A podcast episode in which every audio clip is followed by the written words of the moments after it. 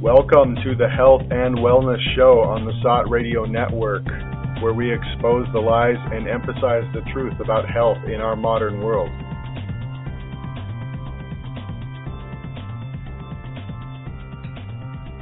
Welcome, everybody. Uh, my name is Jonathan. I'll be your host for today. Today is May 25th, 2015. Our topic for today is going to be detox protocols. And um, joining me in our virtual studio from all over the planet, we have our full crew today. Uh, Tiffany, Doug, Erica, and Gabby are all with us. And uh, Zoya will be joining us. Hi. so Zoya will be joining us later with her uh, pet health segment, also regarding detox. So that'll be very informative. um, we're going to start out with some items from the news, uh, and we have a few things to cover. Our first item here is talking about uh, the the recent bill, uh, SB 277, uh, California Senate Bill 277, that is passed through the Judiciary Committee, uh, Judiciary Committee, and it needs one more committee's rubber stamp before it arrives on the Senate floor. Um, but it does look like it's actually making its way there, and what that entails is uh, eliminating the uh, personal belief and religious exemptions from state mandated state mandated vaccines for children, so that you would uh, your kids would would have to be vaccinated in order to attend school, um, and that other penalties could be put in place uh, if the government's vaccination schedule was not kept. And we have a, a little clip here. It's about six minutes uh, that we wanted to play, which is some parents from California uh, talking about this bill and about their oppositions to it. So we'll just play that for a few minutes here, and then we'll be right back. If there's risk, there must be choice. If there's risk, there must be choice. If there's risk, there must be choice. Uh, SB 277 is a mandatory vaccination bill that would strip the right, the parental right of parents in the state of California to choose and to have informed consent over a medical procedure for their child, which vaccination is a medical procedure. And it is, if we don't choose to follow the CDC recommended schedule, which has almost tripled in the last 15 years, then our children are losing the right to not only a public education, but a private education in the state of California. We're basically kicking out kids that are not sick, they're not contagious, on the supposition that they may in the future get a rare disease and they might be sent to school with that disease and they might get someone sick. So we're, we're kicking children out uh, based on that premise. There have only been 100 measles cases in uh, the entire nation, basically, and there's 320 million people in the U.S. So that is not compelling interest when no one has died from the measles. Initially on the bill, homeschooling was included in that bill as under the umbrella of SB 277. They have since amended it to exclude homeschooling, so parents do have an option. But for many families in the state of California, homeschooling is not an option. A parent cannot afford to quit their job, so they are basically going to be forced to vaccinate their children, even if they've demonstrated a susceptibility to vulnerability to the vaccine. A vaccine decision should be something that happens between a doctor and a parent, and you want to work with your doctor to make those decisions that you're comfortable with. You know, I need to vaccinate my children, or else they don't get a proper education, which is their right in it's a constitutional right. It's unconstitutional. It violates the Nuremberg Code. It violates education rights. It violates parental consent. It violates the relationship between a doctor and a patient. I feel like it's discrimination. The California Constitution uh, guarantees a, a, right, an equal right to an education to each and every child in the state of California, regardless of. Um, you know their race, their their even even kids with HIV, uh, hepatitis B, and tuberculosis are protected under the California Constitution and are not supposed to be discriminated against based on a fear of contagion. There's been a lot of adverse reactions, and I know a lot of people say no, that's there's no link to autism and vaccines. But when you actually talk to parents whose children have been through it and they've been vaccinated and they've had these adverse reactions, those are the type of people that I'm going to believe. My oldest uh, got the chickenpox vaccine and got shingles in her eye following that. I have uh, my middle child who uh, wheezed after his two month shot and was uh, diagnosed with full blown asthma by 18 months. And my third child um, received a vaccination and went into anaphylactic shock following the DTaP shot.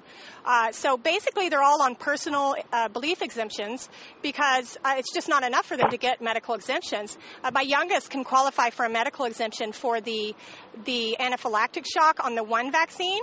However, there are uh, numerous other vaccines, 15 other vaccines that he would be required to get. My concern is that they have the same ingredients in them that he reacted to uh, I have no way of identifying which ingredient he, which put him into anaphylactic shock. We had started vaccination with both of my daughters. They both had strong reactions to the shots that they did receive. My husband is a paramedic. We're well educated people. We both have college degrees. And we individually and collectively came to the understanding that the vaccinations that are currently on the market are not safe for our kids. We had two children in Mexico die that were undergoing the national vaccination program. There are six others in grave condition and 30 total that were hospitalized. And the country of Mexico has suspended the vaccination program based on this uh, occurrence. And we have uh, the same thing, you know, we've seen Japan. They do not vaccinate children unless they're two years old or older because of the risk of deaths. We have 16,000 kids a year in the U.S. dying from SIDS. We don't have an explanation as to why they're dying. Vaccines are individually tested, and I would argue they're fraudulently individually tested. However, that's my opinion on the matter. But the actual schedule the 49 shots by the age of six has never been tested to show that it's safe, to show that that amount of carcinogenic chemicals going into the bloodstream of a developing immune system is valuable for a child. And we have an increase in almost every neurological disease in children. One in five kids have a mental disorder. Autism's on the rise. It's one in 68 children. So it's it's taking away parental rights. It's taking away informed medical uh, consent it's making the state responsible for your child's body rather than each individual parent doing their own informed due diligent research about vaccinations.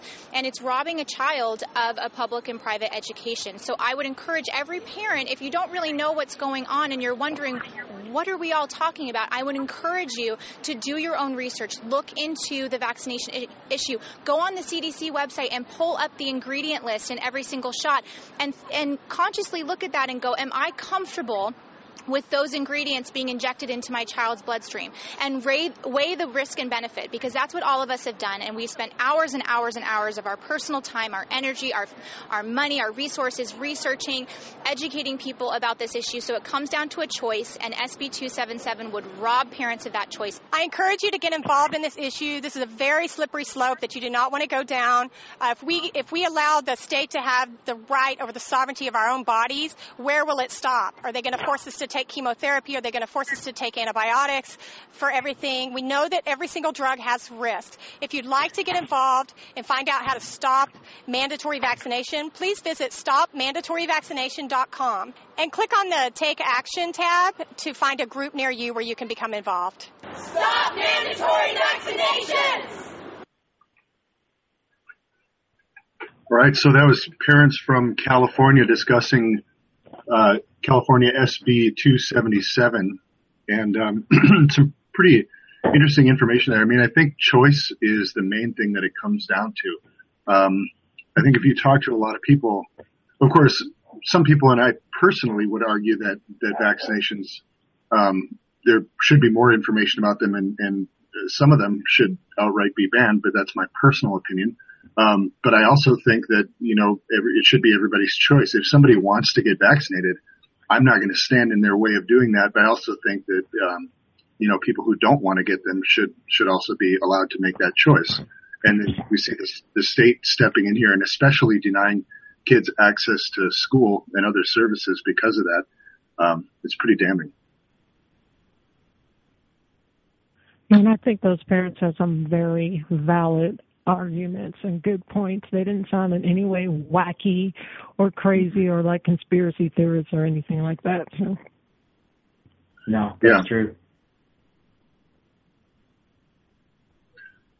Well, moving on into our um, connecting the dots uh, with some recent uh, items from the news here. Erica wanted to cover uh, some information about big pharma advertisements. What do you have on that? Yeah, so kind of in the same line of um, the video uh, audio that we opened with, um, this article is called President of Network News Division Confirms that 70% of revenue comes from pharma advertisements. And this was published on May 22nd of this year, uh, Jeffrey Jackson at National Blaze. Uh, Natural Blaze, um, and basically starts the article talking about uh, Robert F. Kennedy Jr. Um, he's doing speaking speaking engagements and in particular about the SB 277 in Sacramento. He was showing, they were doing a showing of a um, movie called Trace Amounts, um, talking about, you know, vaccines and toxicity. And so this um, discussion was kind of uh, mentioned in this article. Um, he's been on uh, the Bill Maher HBO show to do some talking about it, and he also spoke at a major news event um, interview with uh, Minnesota Governor, or former Minnesota Governor Jesse Ventura. And so he had this to say. Uh, I ate breakfast last week with the president of a network news division, and he told me that during non election years, 70% of advertising revenues for his news division comes from pharmaceutical ads. And if you go on TV any night and watch the network news, you'll see they become just a vehicle for selling pharmaceuticals. He also told me that he would fire a host who brought onto his station a guest who lost him a pharmaceutical account. Huh. Yeah. So we see that this is this inundation, um, you know, of of just basically advertising to make money. And um, one thing that's interesting about Robert F. Kennedy is he's been speaking out. There was a great article, two articles actually on the SOTT Health and Wellness section. One was Robert Kennedy Jr. fights to stop vaccine holocaust, and he even um, admits in both these articles that he had his children vaccinated. But he says this in this uh, article about the ho- vaccine holocaust. They can put anything they want into that vaccine and they have no accountability for it, which ironically maintains its own exclusive and unconstitutional exemption from legal liability for vaccines that injure and kill children.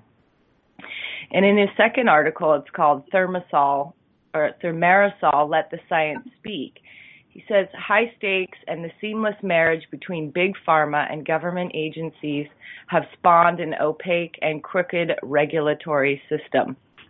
And an insatiable pharmaceutical industry has 271 new vaccines under development in the CDC's pipelines in hopes of boosting vaccine revenues to 100 billion by 2025.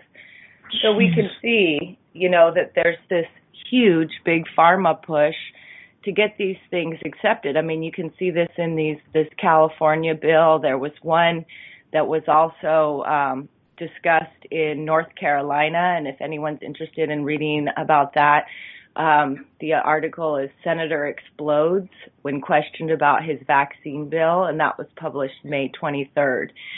And um, you know, so you can see that these the the big pharma is really influencing senators and lawmakers to pass mm-hmm. these mandatory laws regardless of the side effects for children. And you can see in that audio how parents are really upset you know? I mean like you were saying jonathan it is a personal choice. And as we've said many times on this show like do your research and find out for mm-hmm. yourself you know? Why you still can. I mean we see this push state to state. I know that uh, based on um, John, the Kennedy discussion, they they um, stopped a bill in Oregon to to make these vaccines mandatory. But and in this uh, North Carolina bill, they also stopped it based on the fact that people are just not having it. They're they're mm-hmm. going to fight for this, you know, this right for for their own children's safety, you know, as a parent.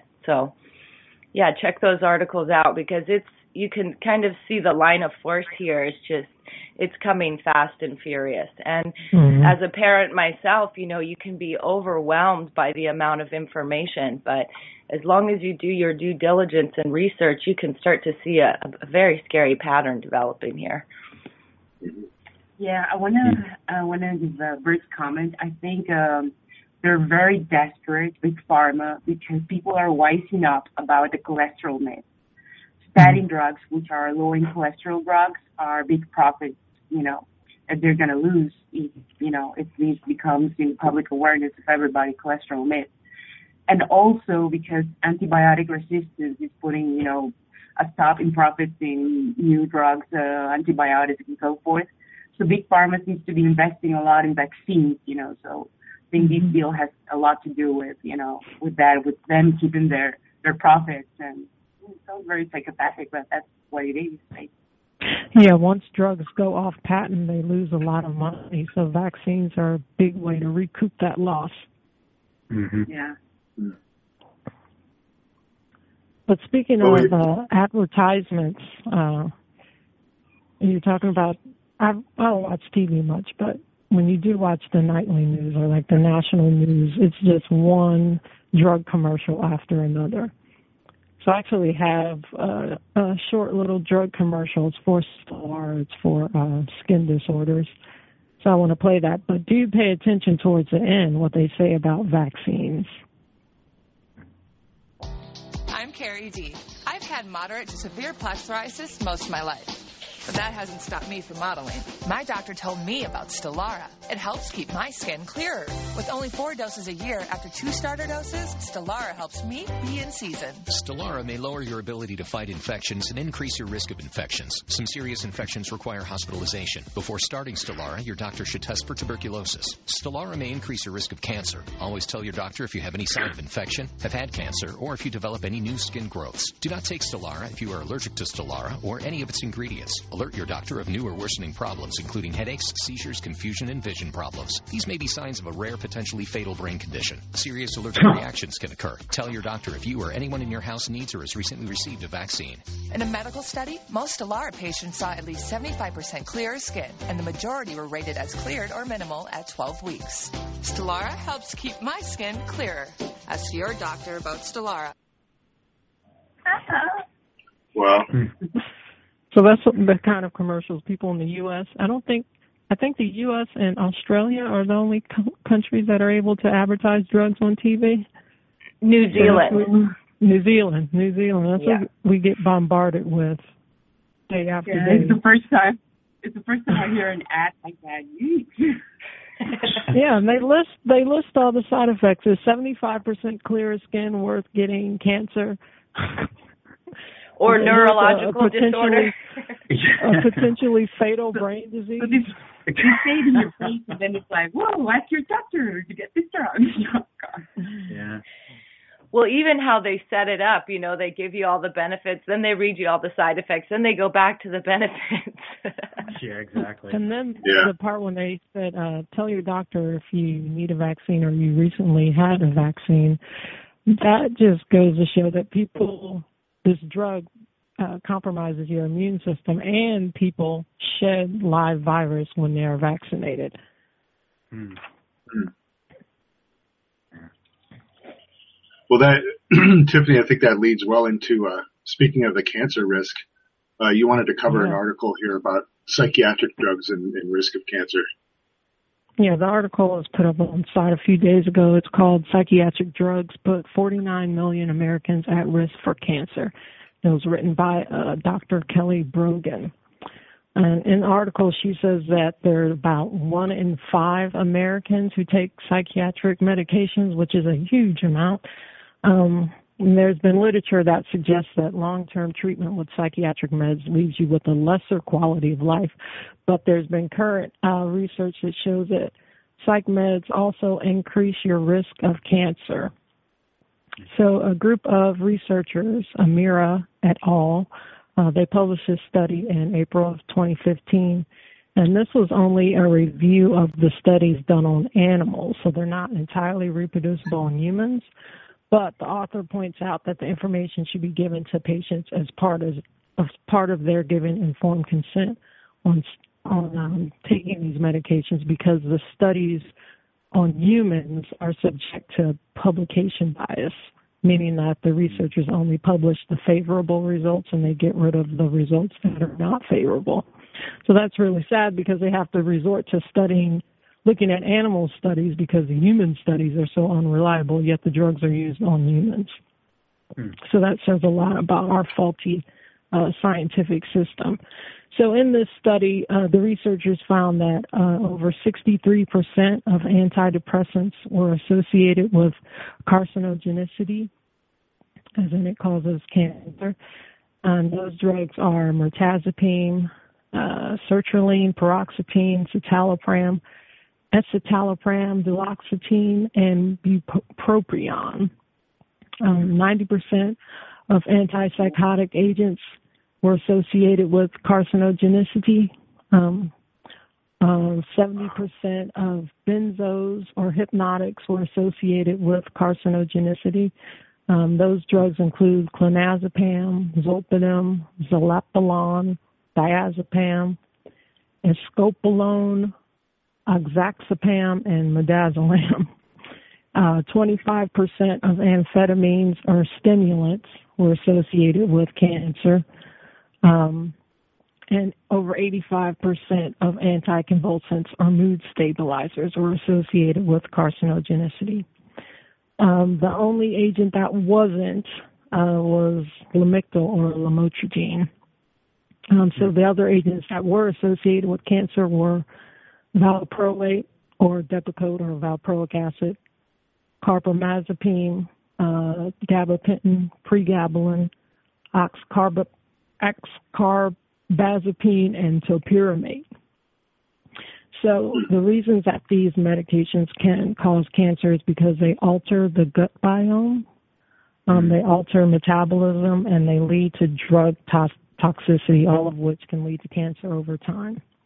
And the really strange thing, speaking of drug advertisements, um, there's package inserts that come with all medications.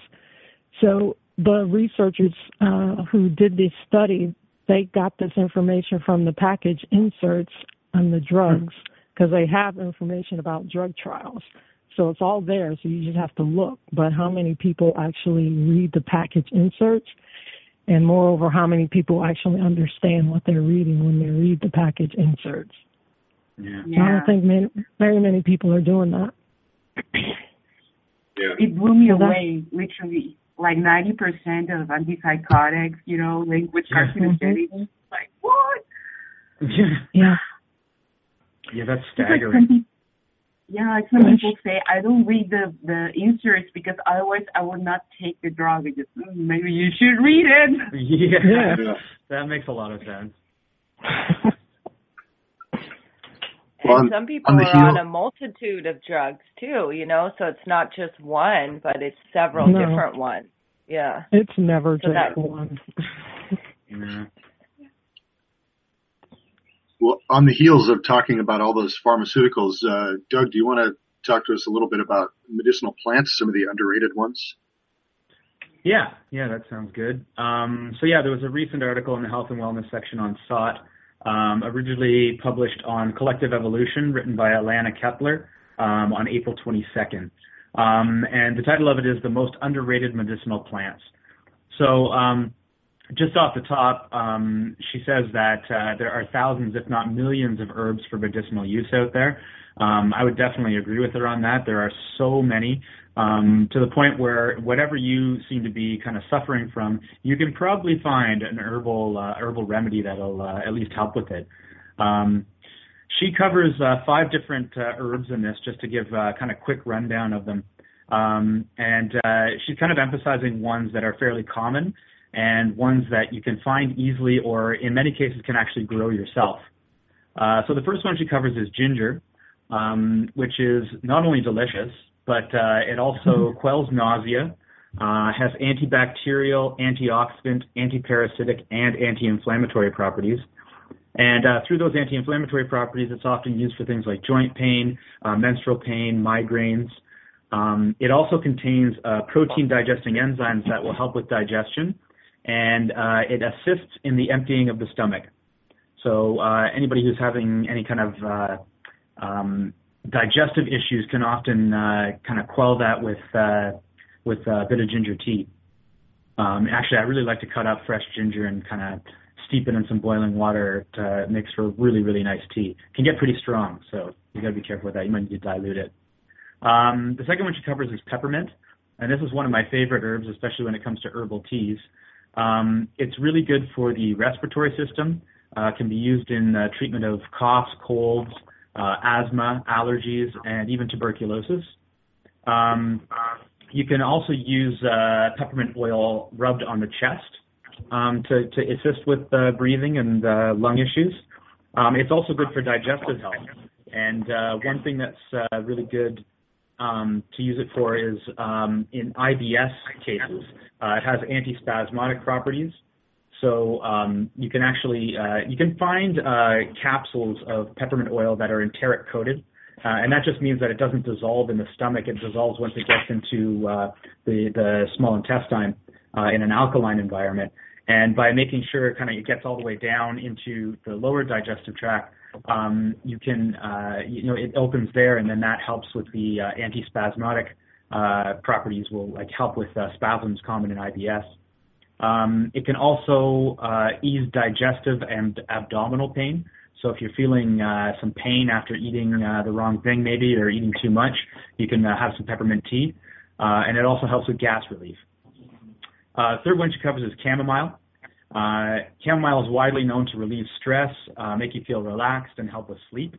Um, but it also reduces swelling on the skin. Uh, can use it for psoriasis, eczema, chickenpox, uh, even diaper rash. Um, you can often find some chamomile creams for doing uh, topical usage, but you can also do uh, make a compress. Um, it also has antibacterial properties. Uh, it's anti-inflammatory, anti-allergenic, and anti-spasmodic.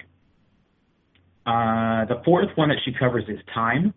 Uh, again, one of my favorite ones, especially for cooking. I just love the flavor of thyme.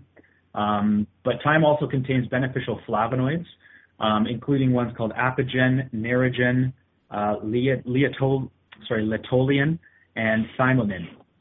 Um, and all these flavonoids actually protect fats in the cell membranes, um, and they actually increase the amount of healthy fats that you find in cell membranes. Uh, thyme oil, if you get the essential oil of thyme, uh, can be used topically for gout, bug bites, sores, arthritis, menstrual pain, nausea, fatigue, athlete's foot, and even hangovers. Um, using it as an aromatherapy, uh, it can actually strengthen memory, concentration, and calm the mind and nerves. Uh, the last one she covers is lavender. And again, using that one in uh, aromatherapy, you can use it for insomnia, depression, stress, and restlessness. And I know a lot of people will take uh, lavender essential oil and maybe just put a couple of drops into a bath to make for a very relaxing bath. If you uh, kind of put some uh, sodium bicarbonate in there as well and maybe some Epsom salts, you'll have a bath that'll basically put you to sleep in no time. Um, it also, lesser known, um, is used to fight antifungal resistant skin and nail infections. So you can use it topically for uh, for that. Um, it also can relieve muscle and joint pain, treat skin disorders like acne, psoriasis, and eczema, uh, soothe insect bites, kill lice and nits, boost hair growth, improve digestion, and alleviate, vari- alleviate various respiratory disorders. So it can be used in conjunction with thyme in a lot of cases because their their uh, uses do tend to overlap quite a bit. Yeah, and those are the ones that she covered. But like I said, there are you know thousands of different herbal remedies out there. So uh, it's worth it to do some uh, some research on it, uh, depending on what uh, what maybe you might be going through at any given time, uh, to find out uh, a good herbal remedy that you could maybe use for it. Awesome. Yeah, I can I can attest to the benefit of a lot of those, and I think one thing that's worth mentioning is that uh, a lot of people will kind of poo-poo the natural remedies because, well, they're not as powerful as pharmaceutical drugs. But people mm-hmm. that are taking pharmaceuticals for very basic ailments, like the one that Tiffany played about skin conditions, a lot of that can be mm-hmm. cleared up through the diet, and then any resulting mm-hmm. kind of complications can be cleared up using these natural remedies after somebody's diet is fixed. Yeah, yeah. The other thing is too that uh, a lot of these uh, herbal remedies are actually va- available in um, um, extracted form.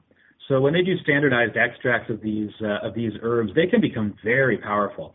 um, you know, maybe just taking the herb straight as it is won't uh, won't have as powerful an effect. But when you're when you're talking about uh, standardized extracts that are like 25 to one extracts or something, those can be extremely powerful.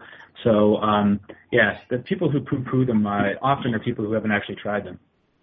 Mm-hmm. Well, let's go in. Um, uh, Gabby is uh, going to cover for us as we kind of get into our topic about detoxing. Uh, let's start off talking about uh, far infrared saunas. Uh, do you have some information on that for us, Gabby? Yes, I reviewed the material shared by Sherry Rogers. She's an environmental physician and she wrote one book called Detoxify or Die. And when I first read this book, well, it blew me away because it is really amazing research that I didn't know about, even though it was done by Mayo Clinic, very, you know, mainstream institutions. So yes, I'm going to cover a little bit of these.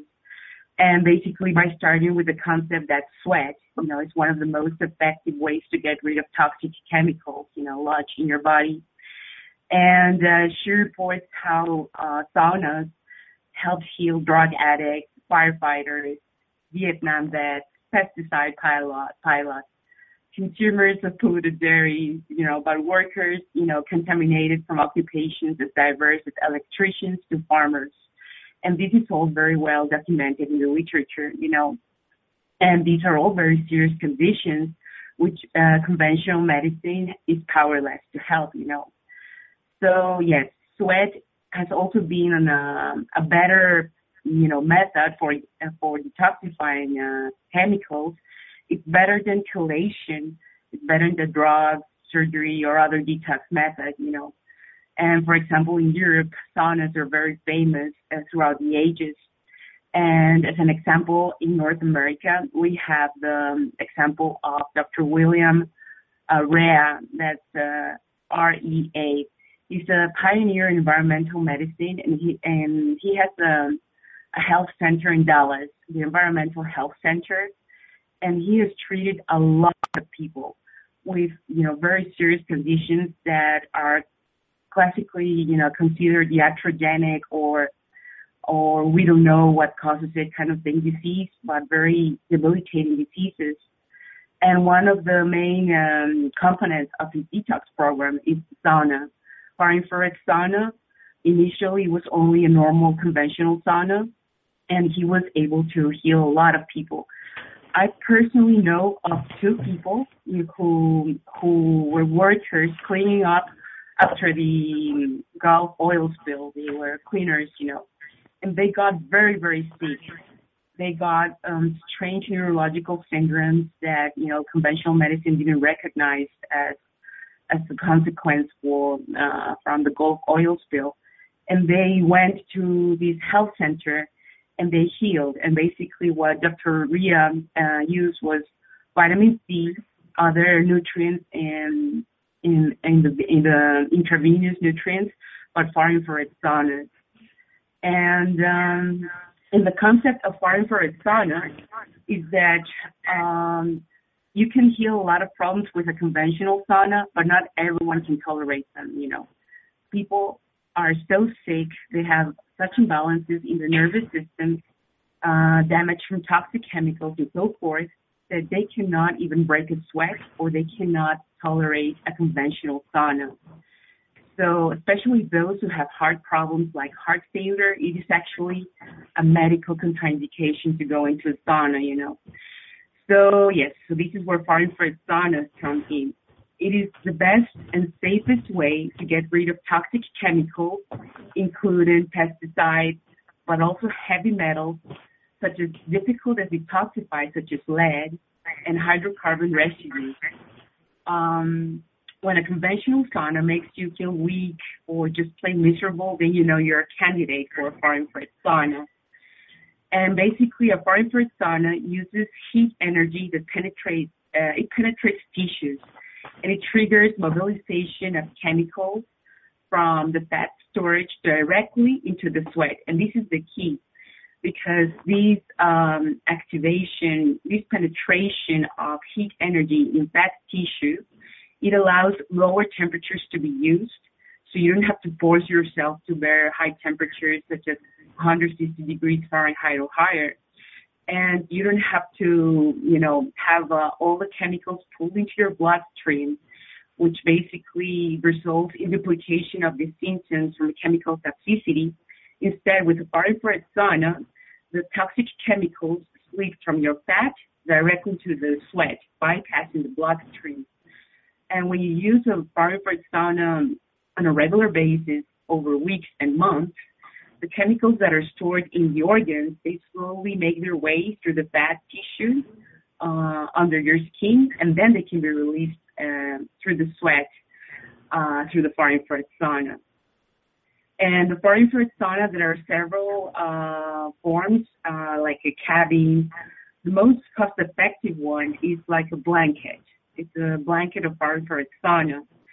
And um, but if we think uh, of all the money people spend uh, getting diagnosed, you know, having all these lab work tests to diagnose very rare diseases that are, you know, incredibly common, you know, but conventional medicine doesn't know the cause or the cure. And all the drugs that people spend, all the money, you know, they spend on these drugs, any form of far infrared sauna ends up being very cost effective, you know. And uh, people have to keep in mind that we're constantly bombarded by chemicals every single day, you know, tons of them. There is no corner on the world where you are, you know, free of them. And uh, the far infrared sauna, so it's, it's really very good investment. Uh, people with heart failure can do it, but also the elderly. And uh, we have to remember as well that toxic chemicals can damage, you know, the heart and um, you know, and when there is heart failure due to toxicity, there is no safe way to get rid of uh, to, to to get rid of them except for a far infrared sauna. You know, people can usually have uh, more heart problems or more palpitations, for example, when they use a regular sauna. But with a far infrared sauna, these can disappear or decrease at least. You know.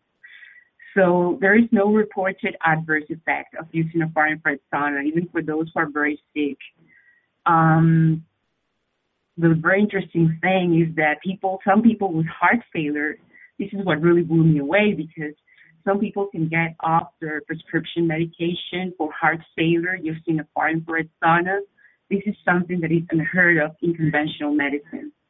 In conventional medicine, once you start with the protocol of drugs for heart failure, is one drug after the other after the other until you until you die. You know, the hmm. average you know survival rate can be 15 years. It's really it's a really problematical disease. You know, and most uh, problems of heart failure is due to toxicity. So some of the studies documented in the literature is that um, they discovered the benefits of sauna as a side effect, basically because they pay, they sent people home to die because they were not candidates for heart transplantation. They were either too old, too sick.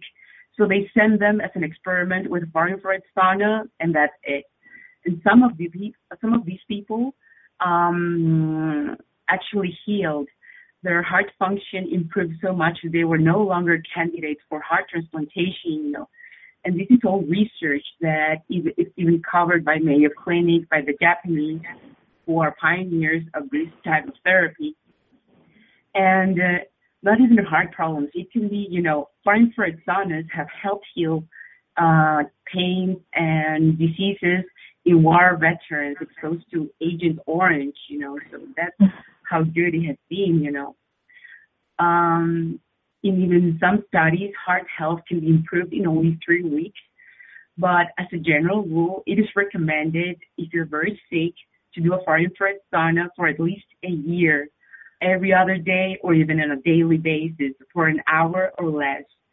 And after that, it's recommended to do it at least uh, once a week for life, just because there is so much toxicity in our environment. And uh, what you know, what some people don't understand why it's far infrared sauna is so healing. Basically, uses energy like the one that comes from the sun. You know, it's um it's a far infrared spectrum which has the longest and most healing rays. Um, and they are the safest and most vital to health and well-being as well. For example, this spectrum is responsible for photosynthesis. And without photosynthesis, there will simply be no life on Earth. and the far infrared sauna then uses um, a ceramic, a zirconium ceramic, and it emits energy in the ideal range for deepest tissue penetration, which is about one to five inches. And um, the healing effect at the end, it ends up stimulating your endorphins, which is your happy hormone. It helps kill bacteria and parasites in your body, and it detoxifies chemicals. As difficult as heavy metals, it really does detoxify them. It also improves lymphatic flow, blood circulation. So yes, this is basically the general overview of the far infrared sauna. You know, I have tried it myself for years and I really can attest the effects in people who have very debilitating diseases, how they can improve their lifestyle. So yeah. Nice. You know, I've used the far infrared sauna, and if uh you want to take a nap, just get in there, and 15 minutes later you'll be asleep. yeah, totally.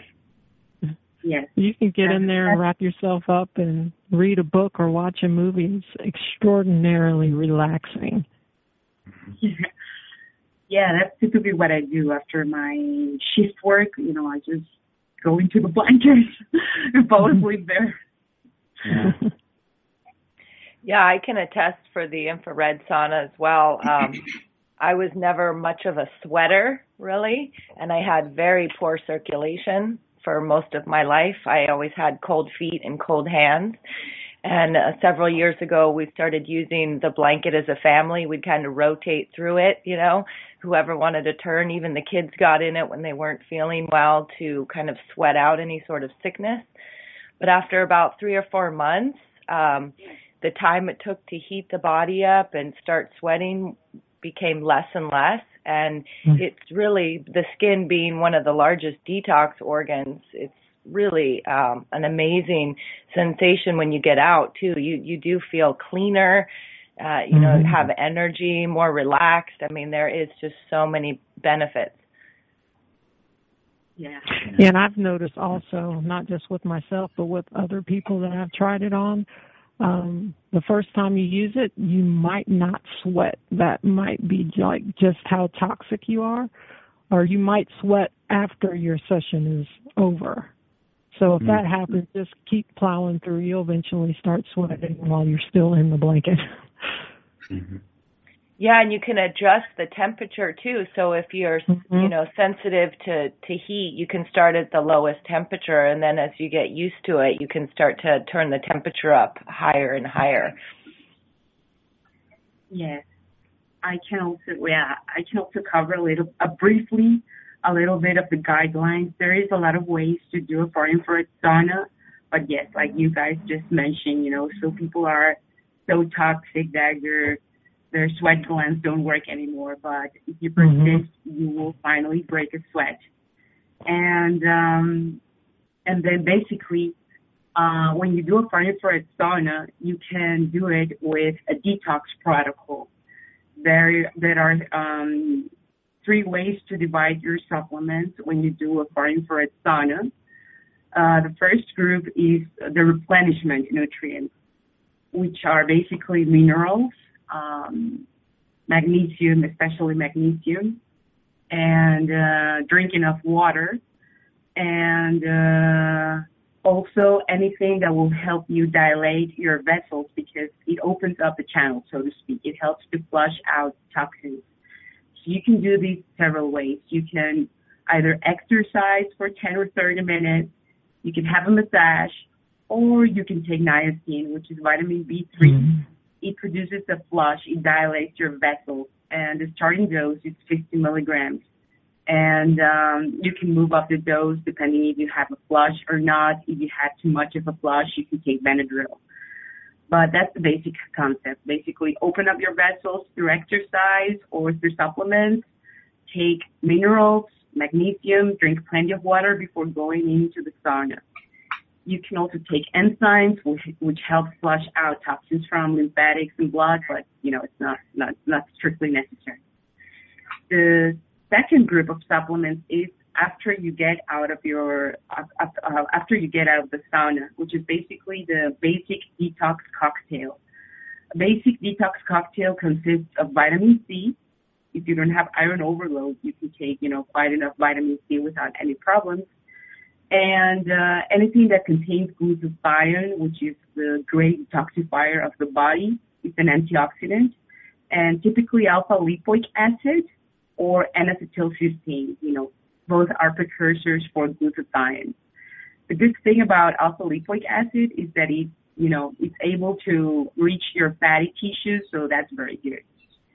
So yeah, that's a very basic detox cocktail. And the third group of supplements is any supplement which you might choose to take for a specific problem or because you thought it was a great idea. That's best taken hours after the sauna, you know. Um, Sherry Sherry Rogers says 12 hours, but I think any point at six hours after after your sauna is good. And as for the infrared sauna itself, if you're very apprehensive, you're if you have a very debilitating disease, well, just start. You know, very very simple.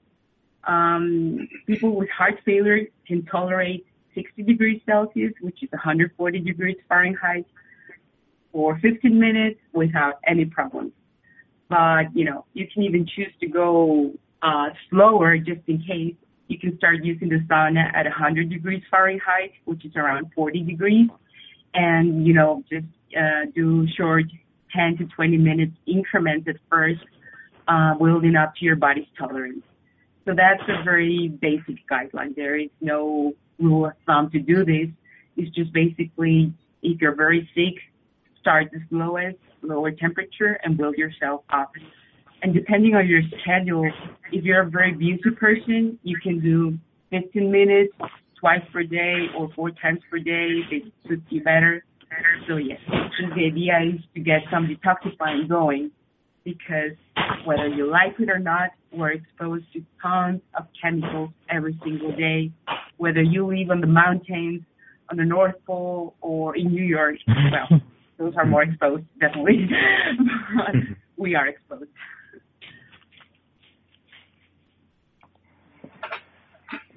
Yeah, I think that's an important point is that something that maybe a lot of people don't think about is that these days, uh, you don't necessarily need to live next to a, some sort of, you know, manufacturing plant that kicks out a lot of exhaust or in an old industrial area in, in order to receive these toxins. They're pretty much everywhere.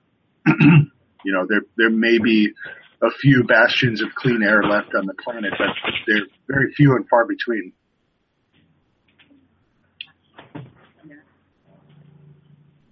well, let's uh, thank you, Gabby, for covering that. Uh, let's go into another aspect of detoxing, uh, which is intermittent fasting, and uh, Erica is going to cover that a little bit for us here today.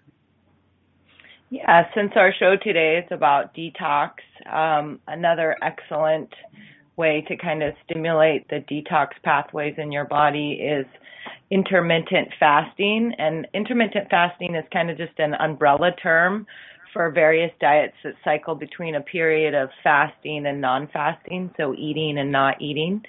Um, it's one form of calorie restriction which is self-explanatory, restricting the amount of calories that you eat.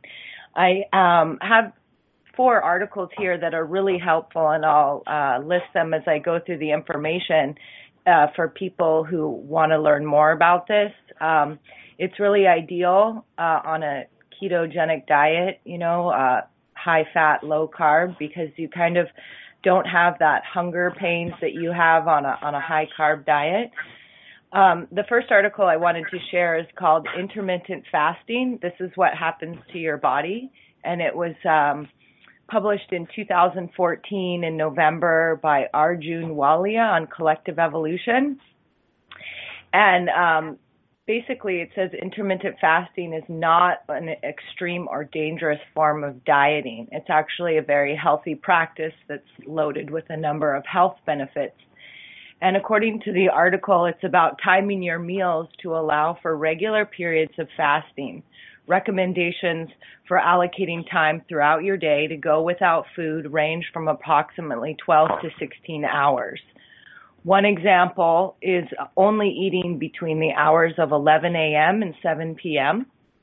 And the author goes on to emphasize, and I'd like to emphasize as well, it does not mean binge eating in between your fasting periods or loading up on junk food. He also says it's really important on how you break your fast. We kind of had this discussion earlier before the show about, you know, you don't want to do your intermittent fasting and then go eat a hamburger with a bun and all this stuff because, you know, it could really affect you in negative ways. Um, the second article is called Intermittent Fasting is a Powerful Healing Modality, and this is by the website Primal Doctors. It was uh, published in 2013, and the doctor is, or uh, David jo- Jockers is his name. And basically, they list the benefits. Um, it reduces oxidative stress and in, in um, inflammation. It improves levels of sugar and fat circulating through your blood. It Also cuts blood pressure. It enhances cellular repair responses. It's a key strategy for anti-aging and longevity. Um, enhances synaptic elasticity. And in this article, it says it's possibly also uh, increasing the ability for su- successful recovery following brain injury. So basically, it reboots your brain. In rodents, they found um, intermittent fasting was shown to protect animals against diabetes, cancer, heart disease, and uh, neurological degeneration. In humans, it helps reduce obesity, hypertension, asthma, and rheumatoid arthritis. It also improves metabolism and the body is more becomes more efficient in fuel burning. So um, the third article is intermittent fasting supercharges your brain and more, and it's the same um, author. This was published in 2014. Um, and leading scientists now believe that intermittent fasting is one of the key strategies for maximizing brain function. And I wanted to share here um, the strategies that they share. So they they uh, from all the articles, it really emphasized the importance of already kind of switching your diet. So getting off the standard American diet, you know, high carbs, uh, sugar, dairy, stuff like that. And then um, the uh, the strategy that they offer is the best way to begin fasting is by giving your body 12 hours between dinner and breakfast every single day. And this is recommended because uh, four hours is about the time you need for complete digestion, and eight hours for the liver to completely de- complete its detoxification um, cycle. After this is a standard part of your lifestyle, try taking one day a week and extending the fast to 16 to 18 hours. Eventually, you may, you may choose to do a full 24 hour fast each week during the fasting period is great to drink cleansing beverages, herbal teas, water, and um, even water with lemon or apple cider vinegar. And these uh, enhance the cleansing process by providing antioxidants and micronutrients that enhance healing while not interacting with insulin or high HGH levels. Um, another important aspect is the precautionary step before fasting. So, as I said earlier, before one begins a lifestyle of intermittent fasting, they should remove as much sugar and grains from their diet as possible. And um, see, this will create better blood sugar balance and help regulate insulin and the stress hormone called cortisol. The diet should be built around good fats, antioxidants, clean protein.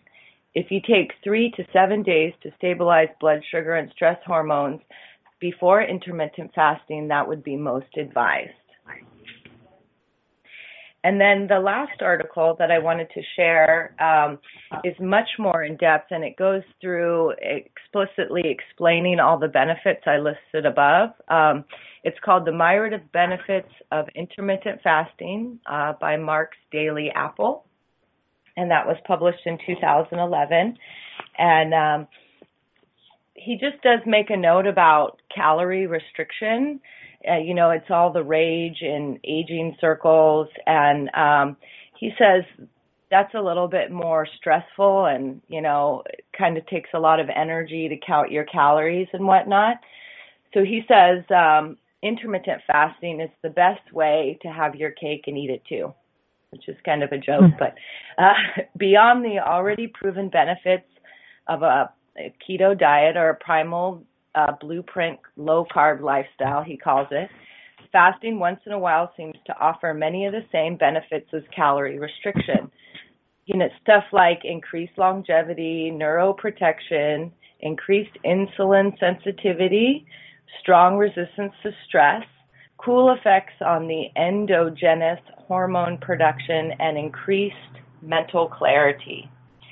So he's saying that fasting becomes a lot easier and intuitive when you've got your diet, your food dialed in, right? So you're already on a low carb diet, high fat.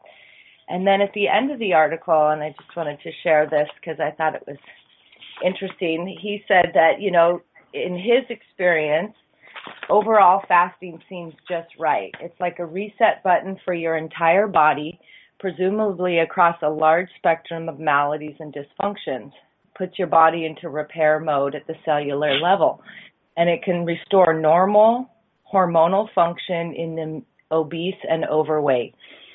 I don't plan my intermittent fastings, the author says. I let them happen. I prefer to fast when it's forced upon me, like when I'm traveling or under a deadline. Once you've acclimated to the primal diet, give it a shot and report back. And so I know many of the co-hosts here have done intermittent fasting and I will speak of my own experience. It just starts to become a a, a normal way of life. You know, um, here in our house, we usually eat breakfast, um, and then we eat before five o'clock in the afternoon, and then we do the intermittent fasting until the next morning.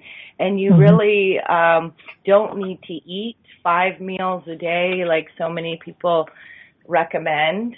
Um, there is also a, a good article um, from the Keto Diet Home blog. It's called The Complete Guide to Intermittent Fasting. And they kind of go through and break a lot of the myths. One of the myths is that breakfast is the more, most important meal of the day.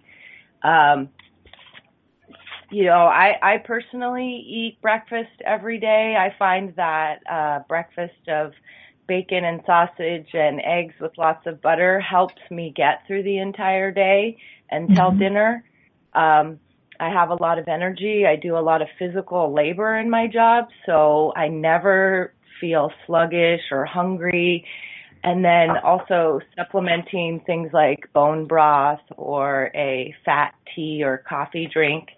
Um, so just one little note from that article, the complete guide once you're keto adapted, you don't depend on glucose, and so you don't need to eat those five um, small meals a day since your insulin levels will not spike. You won't need mm-hmm. to eat regularly small portions, so you can eat, you know, one meal or two meals and get the satiate from the food, right? Mm-hmm. And um, they did say compared to calorie restriction, uh, intermittent fasting is not restricted in calories. It just simply limits your eating windows to a few hours a day.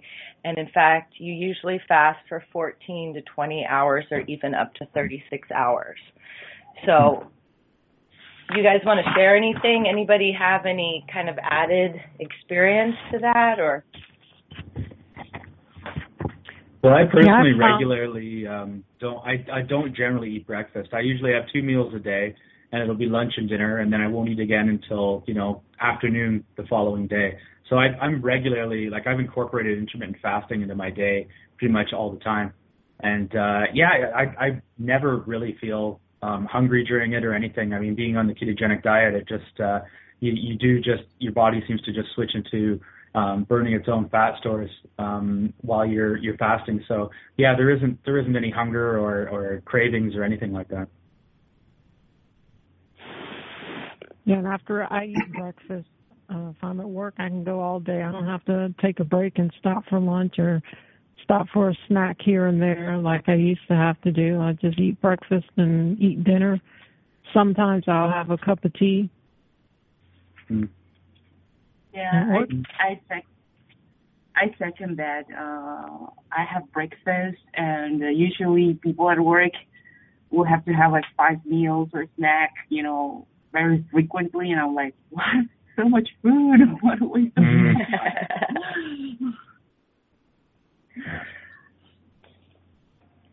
Yeah, I mean it's Well- it just it seems like the benefits are just so amazing. I mean, I know I can speak for myself and the other hosts like uh you just your levels of energy um are amazing and you don't feel that hunger sensation and like you all shared I go through the same thing I don't even feel hungry and even in the in the collection of these articles they all kind of say the same thing like you you find that you're not even thinking about food and it's been 12 to 16 Yeah. hours and Mm-hmm. Yeah.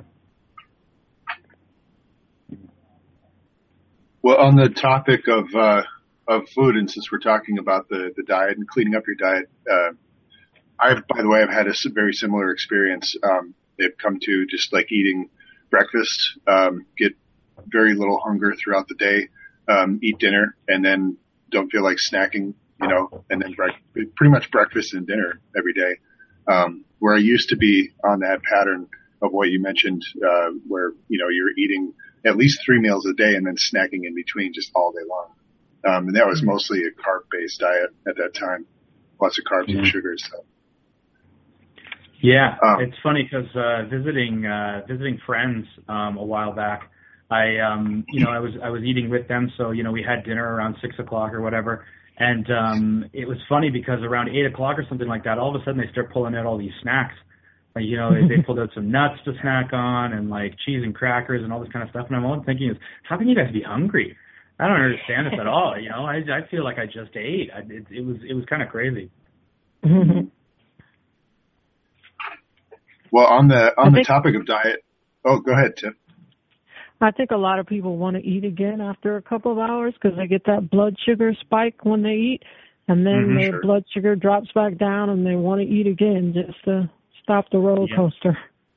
Yeah. Yeah, Yeah, exactly. I'm, I'm just like, but we just ate. What do you mean you don't eat again? yeah, exactly. Well, I almost wonder in social situations if it's just there to kind of uh keep people, you know, entertained, the food Mhm. Situation. Sure. At least if things are awkward, you can snack on something instead of just sitting there and staring at each other. well, you can text instead. Yeah. yeah. Well, Doug, Doug, do you want to talk about the diet a little bit? We we were going to talk about detoxing as well, just through changing your diet. And I know intermittent fasting covered some of that, but I think we have some more information to share. Uh, sure. Was I going to cover uh, metals first, or should I go into the diet stuff first? Well, it's your choice. Yeah. Okay. Well, Yeah. since we're on the topic, I guess I could go into the into the the diet stuff. So, what I was basically going to talk about is just how um, the ketogenic diet, in and of itself, is a kind of naturally detoxing. Um, you know, most approaches to detoxing involve like a high carbohydrate, low fat, low pre- protein um, uh, composition. Um, and they also tend to recommend avoiding animal product, product uh, sorry, animal products, um, just because they're you know considered inherently bad. You know, it's considered uh, some kind of burden on the body to be eating any kind of uh, animal foods. Well, we've covered on the radio show here and have been uh, covering on SOTT for a long time that this is actually just not the case.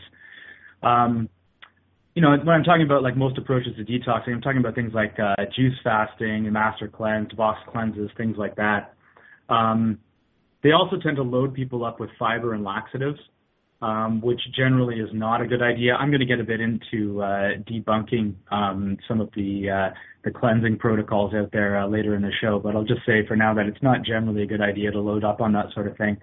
Um, you know, the idea behind these these approaches is to give the body a break from all the quote unquote bad stuff, um, or what is perceived as bad stuff anyway, like uh, animal products in particular. Um, to allow the body to kind of get rid of these stored toxins. Um, the problem is that by depending on carbohydrates for energy, um, you're keeping your insulin levels high, and your body can't access its fat stores to burn them. So all of these cleanses that involve uh, high carbohydrate eating are essentially flawed because they're actually blocking you from accessing your fat stores, which is where most of the toxicity tends to be stored. Um, on the other hand, being on a properly formulated ketogenic diet, um, you're naturally detoxing um, just by the nature of the diet itself. Um, so because uh, toxins uh, have an affinity for fat, uh, they're what's called lipophilic, um, but also because the body needs a place to kind of sequester these toxins. Um, much of the, the toxicity in the body is stored in the fat, um, just so it won't uh, interfere with uh, important cellular processes by kind of being in the cellular matrix. Um, but getting your body into fat burning mode, um, you know, by lowering your carbohydrate consumption to near zero and uh, giving it no more than its minimum daily requirement for protein, uh, it'll start burning these fat stores and therefore releasing these stored toxins. Um, there's, uh, you know, some speculation that's the uh, part of the dreaded uh, low carb flu. And I don't know if you've heard about this before, but when people first uh, transition to a ketogenic diet, they sometimes kind of feel crappy, almost like they've got the flu, they have some body aches, they feel really tired, that sort of thing. Well, some of that might actually be uh, from the release of these toxins by burning your own fat stores. Um, you know, some of it I'm sure is because uh, you know your body hasn't switched over to uh, primarily fat burning mode for all its energy, so um, you're not getting all the energy that you need. But uh, yeah, like I said, there is some speculation that some of these uh, symptoms might actually be detox symptoms. Um, once you transition to ketosis, uh, one can try undergoing uh, what's known as a fat fast um, to more readily burn stored fat and cleanse the body at a deeper level. Um, a fat fast uh, involves lowering the total calorie consumption to about 1,000 to 1,200 calories per day, um, with 80 to 90 percent of those calories coming from fat. Um, so you are lowering your calories when you do a fat fast, but um, you know you're you're still taking in some fat, so you're you're you're not hungry per se. I mean, you might feel uh, like you need to kind of eat a little bit more, but uh, it, it's fairly easy to get over that with a little bit of willpower. Um, these are short-term fasts. They usually last a maximum of five days, uh, so it avoids um, going into your protein stores uh, to make up for amino acid deficiency. Um, your body will, if it doesn't have enough protein for a long period of time, it'll start breaking down your lean muscle mass um, to make up for that protein that it's missing. Um, but any fast that actually causes a loss of muscle mass is not a beneficial fast. Um, you should not be um, breaking down your muscle tissue. That's uh, it's important to keep that. Um, and by taking in the fat, fat actually has a protein sparing uh, effect, where um, you know even though you're not taking enough calories in, uh, because you're getting enough fat, um, you won't actually uh, your body won't start breaking down its own muscle tissue. Um, but even outside of doing like an actual fat fast, simply by being on the ketogenic diet, um, it does mobilize some of that stored fat and uh, releases some of those toxins to have a cleansing effect. Um, it's important to keep your protein levels low enough to have this cleansing effect uh, because high protein consumption will increase your insulin levels and that will prevent you from getting at uh, your body from getting at that fat to burn it. Um, also, you know, a paleo ketogenic diet will avoid, just naturally avoids a lot of the toxic foods out there that you find in the average diet. Um, so you are giving your body a break, um, hopefully permanently, from uh, all these harmful constituents so your body's not having to sequester all those toxic elements into the fat tissue. Uh, this includes things like gluten, uh, casein, plant defenses, heavy metals, um, anti-nutrients, herbicides and pesticides, sugar, GMOs, all that sort of stuff. So just by uh, transitioning to a paleo ketogenic diet in and of itself is a cleansing diet. It is a detoxing diet. And, uh, you know, a lot of people who are on this diet don't really, um, you know, aren't diligent about kind of restricting their protein. Um, you know, they'll, they'll go over on their protein levels quite frequently. Um, and I, I don't think that's necessarily a bad thing as long as you're not overdoing it. But I think it's good to kind of get strict every once in a while just to do this kind of cleanse to like you know if if you if you are feeling the need to kind of do a cleanse this is a perfect way to do it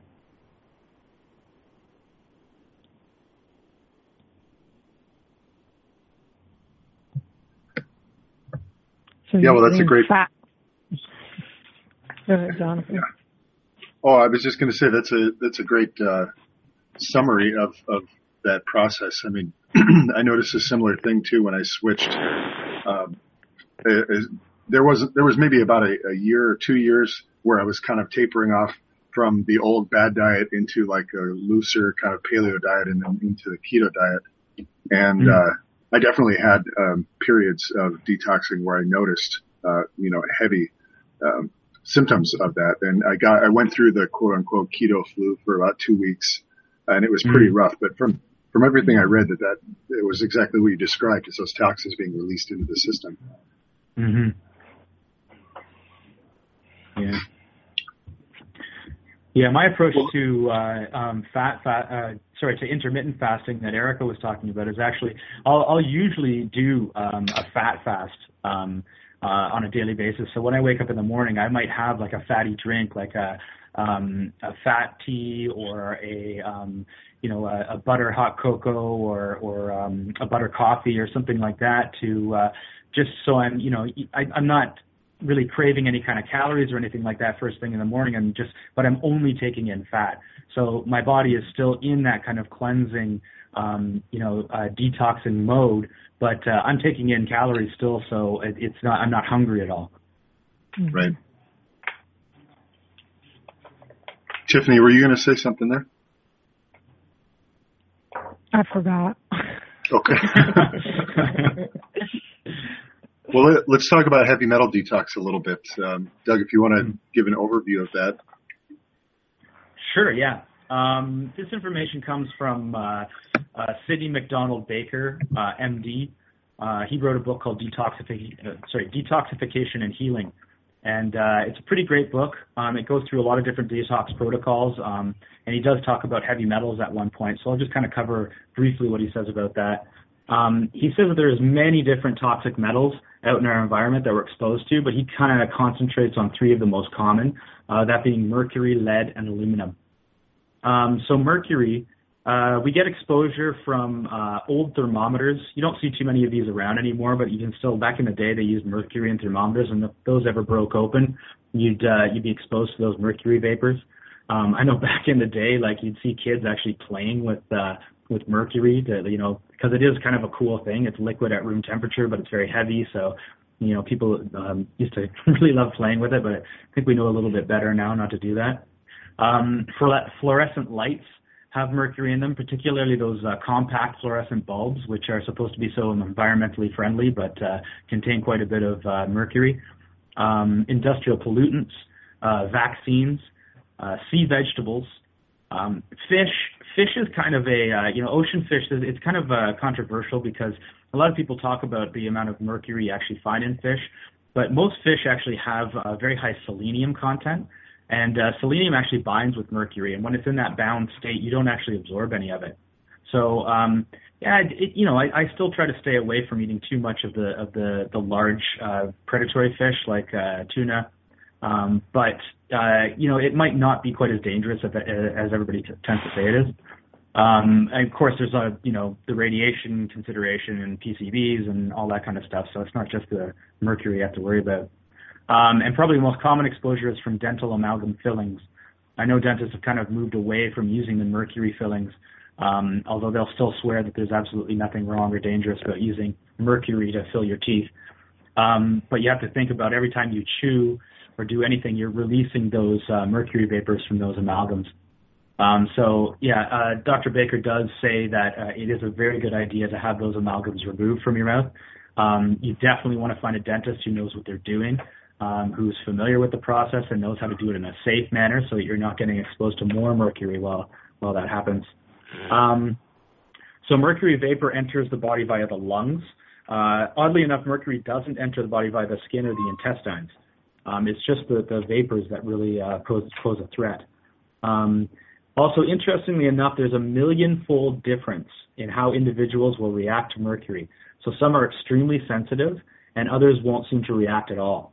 So it like that's pretty incredible that it's it's it's a thousandfold to a millionfold difference in in the the range of how different people react to it. You know, one person rea- um, may be exposed to a minute amount of mercury and have a severe reaction, and others uh, exposed to that same amount won't seem to notice at all. Um, signs of toxicity could uh, include fatigue, eczema, irritable bowel, acid reflux, intermittent urinary urgency, pain, foggy thinking, uh, mood swings, nervousness, irritability, uh, insomnia, headaches, abnormal sensations or muscle twitching, tremors, weakness, muscle atrophy, or decreased cognitive function. Um, yeah, it's it's actually kind of difficult to tell how much mercury is in the body. Um, blood tests and uh, urine tests aren't very reliable. Seems that the most uh, reliable way to do it is through hair testing. That's where they take a sample of your hair, like they take a small um, sample of hair and they test what's in there, um, and they can test it for a lot of different uh, metals and other toxins. Um, that seems to be the most uh, reliable, but there's also a way of doing it where, what's called a provocation test, and that's where you take um, a chelator like uh, DMSA or EDTA, and then you test the urine. So that's basically taking something that kind of sucks some mercury out of your tissues, and then they can test that and see how much is actually in there. Uh, the next one he goes into is uh, lead. Um, lead exposure is less of an issue these days because uh, you know within the mainstream they're they're perfectly uh, um, kind of up to speed on how toxic lead is. So it's been taken out of things like paint and uh, and gasoline and things like that. Uh, you do still get some exposure though if you're exposed to any old paint, you know, in like old housing or old plumbing or things like that. There can be uh, lead in there. Um, there's still stuff coming out of China and uh, Asia and stuff that has lead in it, like uh, ceramic glazes. Uh, cheap cast iron pans can sometimes have uh, have lead in them. Um, so lead becomes deposited in the bones because it has a similar structure to calcium. Um, and aside from acute lead poisoning, small repeated exposure over time can lead to problems. Um, so symptoms of lead explo- exposure include uh, problems of attention, learning or behavior problems, uh, seizures, abdominal pain, headaches, and irritability. Uh, another one he goes into is aluminum exposure. Uh, aluminum is extremely common in the natural environment, so exposure can only be limited to a certain extent. Um, you do find it in baking powder, antacids, uh, antiperspirants, uh, aluminum pots and pans, aluminum foil, it's in uh, many uh, immunizations. Um, we actually excrete a great deal of aluminum, but some of it does get uh, left behind. So if you're in a situation where you're taking in about uh, 50 milligrams of uh, of aluminum a day, you'll usually excrete about 49 uh, milligrams of that. So you're getting rid of most of it, but some of it does stay behind. Uh, the problem with aluminum is that uh, it actually binds to DNA and interferes with its functioning. And once it's bound on there, it won't come off until the cell actually dies. Um, mm. There is no method for actually ridding the body of aluminum. Um, so avoidance is really key there. Um, so dealing with these uh, heavy metals, uh, treatment usually involves putting in uh, good molecules uh, to kind of bind onto the bad and usher out the toxic elements. Um, these molecules are called chelators, and that comes from the Latin chela, meaning claw. So you can picture these little molecules are kind of like claws because they kind of claw onto these toxic elements, and then they uh, allow the body to excrete them. Um, so some of these uh, chelators, um, one uh, pretty good chelator is one called chlorella. Um, that is a blue-green algae, um, and it is uh, yeah, it's good for uh, chelating heavy metals, particularly mercury. Um, another good one is cilantro. Uh, cilantro is something you can find at pretty much any grocery store. Um, it tastes great. Uh, some people seem to have uh, uh, an issue with it. They don't really like the taste. Uh, apparently, they're actually missing an enzyme in their saliva that helps to break it down. So they end up thinking it tastes kind of like dirt. But uh, I love mm-hmm. the stuff. Um, but uh, that's also a, a good metal chelator. So these are two things that you can kind of you know supplement or or just kind of add to your diet in many ways, and and you'll be kind of uh, giving yourself a bit of a cleanse all the time. Uh, fulvic acid. Um, which is actually kind of a product of um, the breakdown of organic matter, so uh, breakdown of leaves, um, sea matter, and things like that. You can get fulvic acid supplements. Uh, they're great for um, chelating heavy metals. Um, also, ones like uh, EDTA, which is used in uh, in kind of mainstream uh, hospital uh, situations as well as a chelator for dealing with uh, uh, severe uh, cases of, of toxicity. Um, and there's another one that you I don't know if you can actually get it anymore. It's called DMSA. Um, mm-hmm. I, we used to be able to get that in Canada just off the shelf in health food stores, but I haven't been able to find it recently. Uh, it might be a little bit more difficult to find. Um, but uh, Sidney MacDonald Baker actually goes into um, a DMSA protocol. Uh, DMSA is a great, it's a, it's a sulfur compound that's actually really great at uh, removing metals from the tissues. Um, and he has a whole protocol where you kind of have a 14 day cycle. Um, and for the first three days of that, you do the DMSA as well as a bunch of other supplements. And then you take 11 days off. So you do three days on, 11 days off, three days on, 11 days off. Um, and over that time, you're taking other supplements as well to kind of uh, help the body to kind of get rid of stuff. You can't just do it outright um, because it can be uh, very difficult. Um, you go through a lot of uh, detox reactions from this. Um, so you do need to kind of be, be sparing with it. Um, when you're dealing with lead, uh, vitamin C is very good for helping to get rid of uh, lead as well as uh, vitamin B6 in the form of uh, pyridoxal 5-phosphate. Uh, calcium is actually very good because it will actually um, push the, uh, the, the lead out of the bones, um, as well as using DMSA or EDTA. So that's a little bit on the uh, on the metals stuff. Cool. Well, that, just to uh, just to interject here for a, a, little bit, um, uh, Erica mentioned that uh, Erica, you had you and your husband had some uh, personal experience with uh, mercury and arsenic detoxing. Would you mind telling us about that a little bit?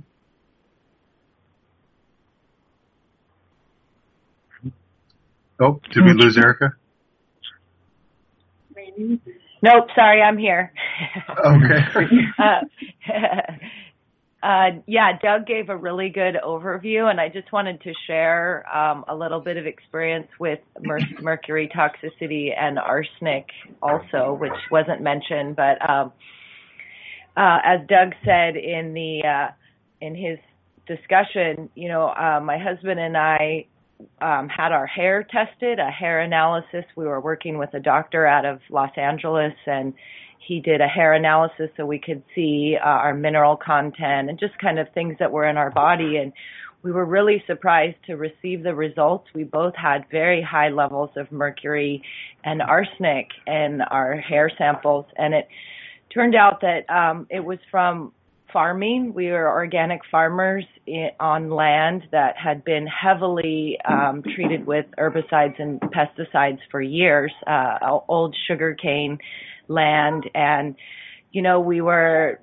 putting in organic farm and basically cleaning up the soil and we were obviously receiving a lot of that toxins whether it was through the air as Doug had explained or just hands-on experience, you know, um, digging in the dirt. And my husband had a very severe reaction. He also, around the same time, had um, his mercury amalgams taken out of his teeth, and they did not do the proper procedure. So I think that uh, a lot of exposure came from that as well.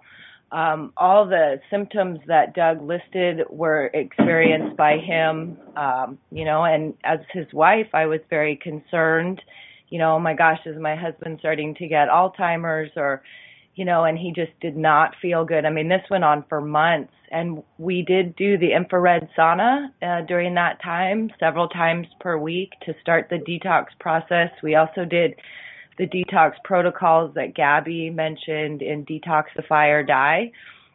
And um, it was about six months, you know, of, of being very regimented. We ended up moving off the farm we were on because our concerns were so grave, you know, and because we had children working down there too. It was um, just not a good scenario. But it took six to eight months for my husband to really eliminate all of those um, side effects. And after about a year, we had our hair tested again, and um, for both of us, the uh, levels of mercury and arsenic went down considerably. So hmm. I can say from experience that these protocols work. You know, there's uh, times where you kind of suffer through it. And we live in a very warm tropical climate, so getting into the far infrared sauna when it's 80 degrees and 80% humidity is not the most enjoyable. But uh, I will say it literally was a life changer, you know. Um, in addition with the diet, I mean, my husband is has come back a hundred percent and has more energy than he's ever experienced since he was like 12 years old. So, um, you know, I will say from personal experience that this was life changing. And, you know, as a farmer, I would have never known to check for those things. You know, you assume you're outside, you're, you're working in the soil, you're breathing, you know, we're in Hawaii, so we have very clean air because of the trade winds that blows a lot of the pollution away. But we are also massively inundated with toxic chemicals in the soil and in the air and the Mm. spraying and for those who may not know, we are like number one test site for GMO technology and it's Mhm. literally taken over. You know, sugarcane is no longer grown in Hawaii, but now we're like the GMO seed producer for the nation. So I, I really recommend if people are having any of those symptoms, you know, even the mood swings, the fatigue, that um, check out the mercury detox protocol because it, it can really uh, do be a life changer. Um, It's it's quite Mhm. amazing to experience. So That's a great testimonial. And, and I will add about uh, what uh, Doug said about the fish. That was the first thing I asked because we do have a lot of fish, you know, here, uh, both reef fish and deep sea fish like uh, tuna or ahi, it's called. So that was the first um, question I asked the doctors. You know, this high mercury content we're experiencing is this because we eat fish in our diet? And you know, at that time we were probably eating it three or four times a week. And he said, no, actually, um, in addition to the agriculture exposure, I would say if you're eating a lot of seaweed, because we do have a lot of sushi here, people eat a lot of seaweed, that that, um, the, the seaweed is like the sponges of the ocean and it picks up all sorts of heavy metal toxicity in the ocean. So, um, you know that that could have been another part of it. So wherever it was coming from, we managed to um, cut it in half with these different protocols. So uh, I- I'm a firm believer. Great. That's awesome. Awesome. Well, um, let me just briefly cover uh, along the lines of uh, heavy metal detox and also uh, chelating um, radioactive materials, uh, edible clay, uh, French green clay specifically. It's referred to. Uh, it has other names, um, mineral names. Uh, there's a, several different types. Uh, but you could look for Montmorillonite, um, bentonite clay, and illite, I-L-L-I-T-E.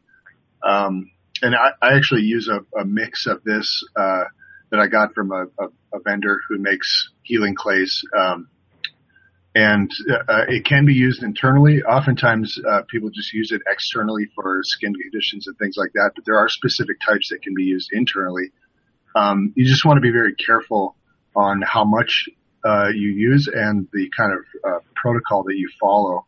Um, so if anybody's curious to check out uh, green clays, um, I can tell you the basic method of use is to start out by mixing a little bit in with a glass of water, usually like a quarter teaspoon. It's a very small amount in with a uh, an eight ounce glass of water, and let it sit overnight. And then the next morning, uh, just drink the water after the clay is settled to the bottom. So you just drink the the water solution that's on top, and basically toss out the um, the clay material that's at the bo- bottom of the glass. You do that for five or six days for the first week, and that essentially primes your digestive system to the presence of this clay, and then you can start mixing the clay in with the water and actually drinking that internally. Um, Some people use this daily uh, for many years without any negative side effects. Other people experience some constipation. Um, I think mostly that has to do with kind of overdoing it at the beginning. Um, I use it off and on. Uh, so, you know, a couple weeks here, a couple weeks there, with usually like a month or two in between. Um, so it, it's, it's very good for a number of different things. And I'll just, I'll keep this short, but just to list off some of the benefits from, uh, the website, uh, which is, uh, E-Y-T-O-N-S-E-A-R-T-H, Eytonsearth.org. Um, they have a lot of information there about uh, internal and external use of clay. But here's just a, a small list of the uh, benefits of using bentonite, montmorillonite, and illite um, to assist in the removal of toxic substances in the digestive system, both chemical and pathological, bacterial food poisoning, organic and inorganic toxicity, to cleanse the colon and promote proper bacterial balance in the intestines, to begin the process of detoxification of the liver, to stimulate liver function, um, a part of the short-term cleansing programs used to promote good health, critical to support external healing clay treatment, so you can use it internally and externally at the same time. Removal of heavy metals and recover, recovery from chemical therapies from radiation. Uh, and with certain special long-term treatments to increase T cell count and fix free oxygen in the bloodstream, a reduction of free radical damage, improved immune function, and improved cellular respiration. Um, and it can also uh, have the effect of reducing food sensitivities. So it's got quite a wide range of things, but there are also some interesting historical aspects um, to, to clay. It was used uh, around the area of Chernobyl uh, when the disaster happened at Chernobyl. Um, specifically, it was fed to the cattle uh, to to detox the the cattle from radiation, so that the meat could still be fed to people. And they also actually put it into chocolate bars and passed those out um, so that people could receive the clay to to have some radiation detox themselves. Um, so if you look up uh, French green clay or specifically bentonite clay and radiation detox, uh, there's a lot of information on it online. But that's just my my little aside on on green clays.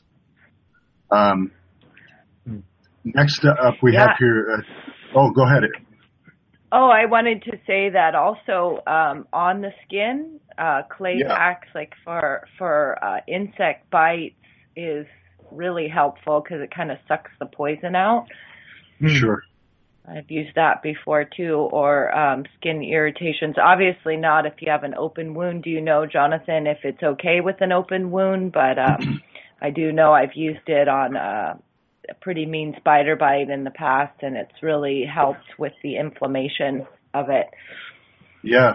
Honestly, I'm not certain about that. Um, when I had uh, shingles, I actually used it on the shingles sores. The only negative thing I came across was that when the clay dried, it irritated the skin really bad because it was cracked and then it was moving around this really sensitive skin. Um, Mhm. So, you know, I think if you were going to use it on externally on sensitive skin, you want to make sure that you rinse it off immediately after it dries so that you don't have this Yeah. rough, you know, interaction. Um, Also, one thing I, I forgot to mention is that generally uh, the clay should be used uh, like two to three hours after you take your supplements or before if you're also taking supplements because it is such a powerful chelator. Uh, it, the, the clay particles, if you look at them under a microscope, look like little sponges and they can actually chelate the supplements that you've taken as well. Um, so you want to space it out with other things that you're actually trying to absorb.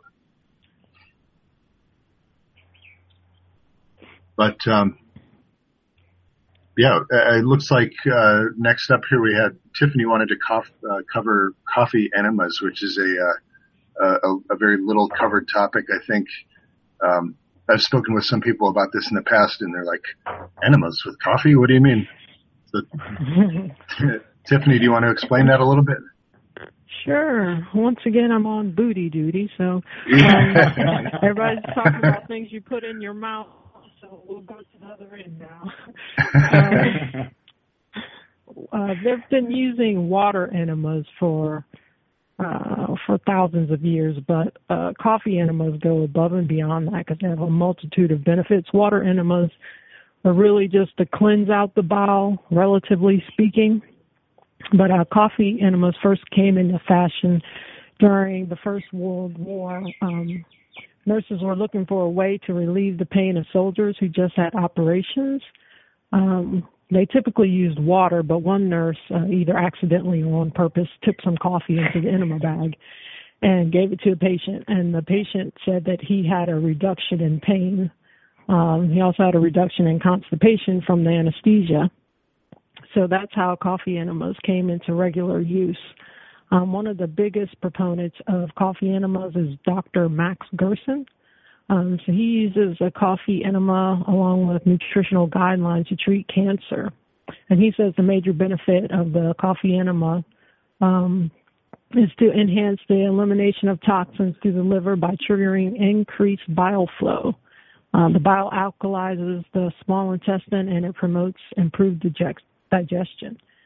Um, so, how does it work? Um, coffee contains theophylline, and that dilates the blood vessels and increases blood dialysis across the colon wall. Coffee, of course, contains caffeine as well, and it has two forms of palmitic acid called cafestol and kahweol. So when you give yourself a coffee enema, you're skipping the digestive tract, and the caffeine and the palmitates are absorbed through the bile directly into the bloodstream, and they make their way to the liver. Uh, caffeine also causes the expansion of the portal vein in the liver, and it causes the bile ducts to expand and the bile is released and it carries toxins out of your body by triggering peristalsis, which is the contractions in your muscles, and you can flush out your waste.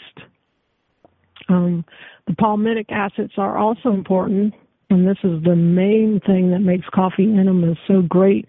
Um, it increases the production of glutathione, and glutathione is a master antioxidant and a detoxifier.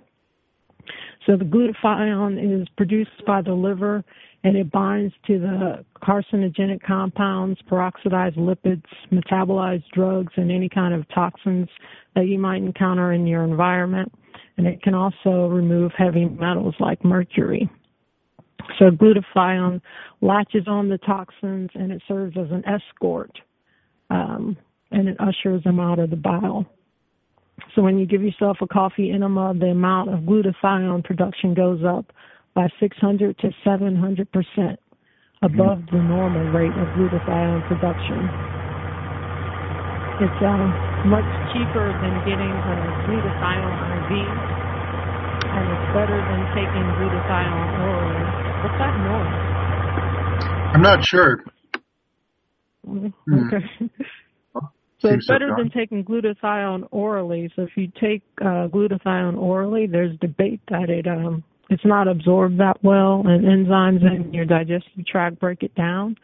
Um, I saw one study where they were giving people a thousand milligrams of glutathione daily orally, and they uh, only absorbed, um, say, maybe 30 to 35 percent. Hmm. So um, there's a lot of videos on YouTube, people actually giving themselves coffee enemas on video. They don't show any of their bits or anything, but they show you how to do it, so you can look those up. Um, one caveat is that if you are suffering from ulcerative colitis, it's probably a better idea to heal your gut first before you attempt to do any kind of coffee enema. So the first thing you want to do is get some high grade organic coffee I know that in Sherry Rogers' book, Detoxify or Die, she says that you can use Folgers or anything, but I say get the best coffee that you can get. Um, if your budget allows for it, go for it. Um, you also need an enema kit, which you can find at any drugstore and on Amazon. Amazon, they also sell this kind of fancy schmancy enema kit with a stainless steel bucket. So if you really want to do that, you can buy one of those too. So you get yourself two tablespoons of ground coffee. Uh, some people say two tablespoons, others say three. If it's your first time, you might want to start with one tablespoon and see how you react to it. Some people are more sensitive to caffeine than others. Um, you may want to do it in the morning versus nighttime until you see how the caffeine affects you. You don't want to be up all night after you do a coffee enema. Um, so you have your two sta- tablespoons of coffee. Uh, you use filtered water, purified water, never use tap water. And you want to grind it up, the coffee, put it in a pot with two cups of water, let it simmer for five to ten minutes, and then allow it to cool down to body temperature. Some people use their coffee maker. I just use it on the stove top. um, when your coffee's done, you can filter the coffee grounds. You don't want to put the grounds in there also. Um, you add your, your filtered coffee to the enema bag. Make sure the tubing is clamped. You don't want it all to flow out of the tubing when you pour it in there. And then when you get all the coffee in the bag, you open up the clamp and uh, flush the coffee out to get the air out. And then you can hang it on your doorknob in your bathroom or at least 18 inches off of the floor. You don't want to put the bag up too high because the flow will be too fast and that can be kind of uncomfortable. Um, you want to use a, a lubricant like coffee, uh, not coffee, uh, coconut oil on the nozzle just to make the, the tubing easier to insert. So put some towels down on the floor. There might be a tad bit of leakage, um, and lie down. There is some debate too about whether you should lie down on your left side or your right side. Because I was in nursing school, they said if you do an enema, put the patient on the left side just because of the way of the anatomy. But I was reading that uh, if you want to do a coffee enema, you should lie on your right side because it gives the coffee easier access to the um, hepatic or the liver portal vein to make it more readily take up the coffee. But I think that either way it goes, uh, the coffee is going to get to where it needs to go. So lie down on your right side. Um, let the coffee flow in slowly. If you feel an urge, a very strong urge to go, you can clamp the tubing you know, take some deep breaths, relax, wait for a while, and then open the tubing back up again. You want to take in the whole two cups. Some people like to leave the nozzle in while they're doing it. Other people take it out. I personally take it out. Um, you can, um, you want to hold on to this coffee enema for at least 12 to 15 minutes. Um, I start on my my right side or my left side I stay on that side for about five minutes and then I roll onto my back. Stay there for five minutes, do a little abdominal massage, and then roll onto the right side, depending on which side you start on. And then uh, just relax. You might want to read a book or something. Um, hold it for 12 to 15 minutes. You don't want to hold it for more than 15 minutes because uh, you don't want the bile to get reabsorbed back into the bloodstream. And while you're doing it, you should hear a lot of gurgling noises, like on your right side, especially. That's your your liver is releasing bile. Um, and after the 15 minutes, get up, get on the toilet, and release it all. Um, if you can't hold it for the entire 15 minutes, that's okay. You can work your way up to it. Um, it's very important, though. I forgot to mention to you, make sure you have a bowel movement before you do the coffee enema. You want to make sure there's nothing that's going to be blocking the flow of coffee. Um, if you're very constipated, you might want to do a water enema first and then do the coffee enema. Um, so while you're releasing this substance, you might feel a little bit nauseous. You might notice a metallic or kind of a polluted smell more than usual. Um, that's just a sign that you're really detoxing some stuff and the coffee enema is working. And I always say it's better out than in, so just let it all out. Um, again, with Dr. Max Gerson, um, he's given coffee enemas daily or several coffee enemas daily, depending on how sick his patients are, like if they have cancer or something serious like that, um, without any ill effects. Um, I've also read that coffee enemas don't excessively kill off the good bacteria in your gut, but I can't find much evidence supporting that. But I would assume that any enema that you give yourself is gonna gonna clean out both good and bad bad bacteria. So if you're taking a, a nice good quality probiotic, you shouldn't suffer any ill effects from taking a coffee enema. Um, after your coffee enema, you might notice that you have a boost in energy levels, uh, increased mental clarity, an improved mood, uh, decrease in chronic pain, and improvement in allergies. So another thing that I ran into, which I thought was a joke when I when I first read it, but uh, there's an ancient description of enemas, and it was written about 2,000 year old 2,000 years ago and it was found allegedly in the Dead Sea Scrolls in the section called the Manual of Discipline. So I thought I'd kind of wrap up with that, um, which is weird. One of the authors that I found this uh, little snippet of said that uh, It was done during the time of Jesus, and the Master Jesus used these methods to perform his miracles of healing. That's uh, funny on several different levels. Picturing Jesus giving his acolytes enemas, but I'll just go ahead and read this. Um, okay, so here it is. Think not that it is sufficient that the angel of water embrace you outwards only. I tell you truly, the uncleanliness within is greater by much than the uncleanliness without. And he who cleanses himself without, but within remains unclean, is like to tombs that outwards are painted fair, but are within full of all manner of horrible uncleanliness and abominations. So I tell you truly, suffer the angel of water to baptize you also within, that you may become free from all your past sins, and that within likewise you may become as pure as the river's foam sporting in the sunlight. Seek therefore a large trailing gourd, having a stalk the length of a man. Take out its inwards and fill it with water from the river which the sun has warmed.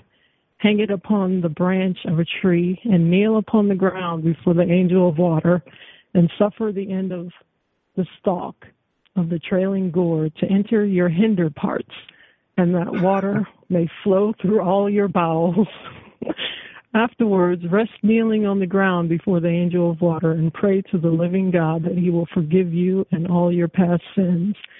And pray the angel of water that he will free your body from every uncleanliness and disease. Then let the water run out from your body, that it may carry away from within it all the unclean and evil smelling things of Satan. And you shall see with your eyes and smell with your nose all the abominations and uncleanliness which defile the temple of your body, even all the sins which abode in your body, tormenting you with all manner of pains. I tell you truly, baptism with water frees you from all of these. Renew your baptizing with water on every day of your fast till the day when you see the water which flows out of you is as pure as the river's foam. Then betake your body to the coursing river, and there in the arms of the angel of water, render thanks to the living God that he has freed you from your sins. And this holy baptizing by the angel of water is rebirth unto the new life. For your eyes shall henceforth see, and your ears shall hear. Sin no more, therefore, after your baptism, that the angels of air and water may eternally abide in you and serve you evermore. Wasn't that beautiful? wow. That's definitely the most eloquent description of an enema I've ever heard. A spiritual enema. yeah when you started reading, I thought it might have been kind of metaphorical, but nope, it sounds like they were describing an enema for sure. Yeah, that's why I thought it was. It surely could not be true. but it's very eloquent and beautiful description. I do have to give them that. And just imagine they were just talking about water enemas. Think about how beautiful it would be with a coffee enema. yeah.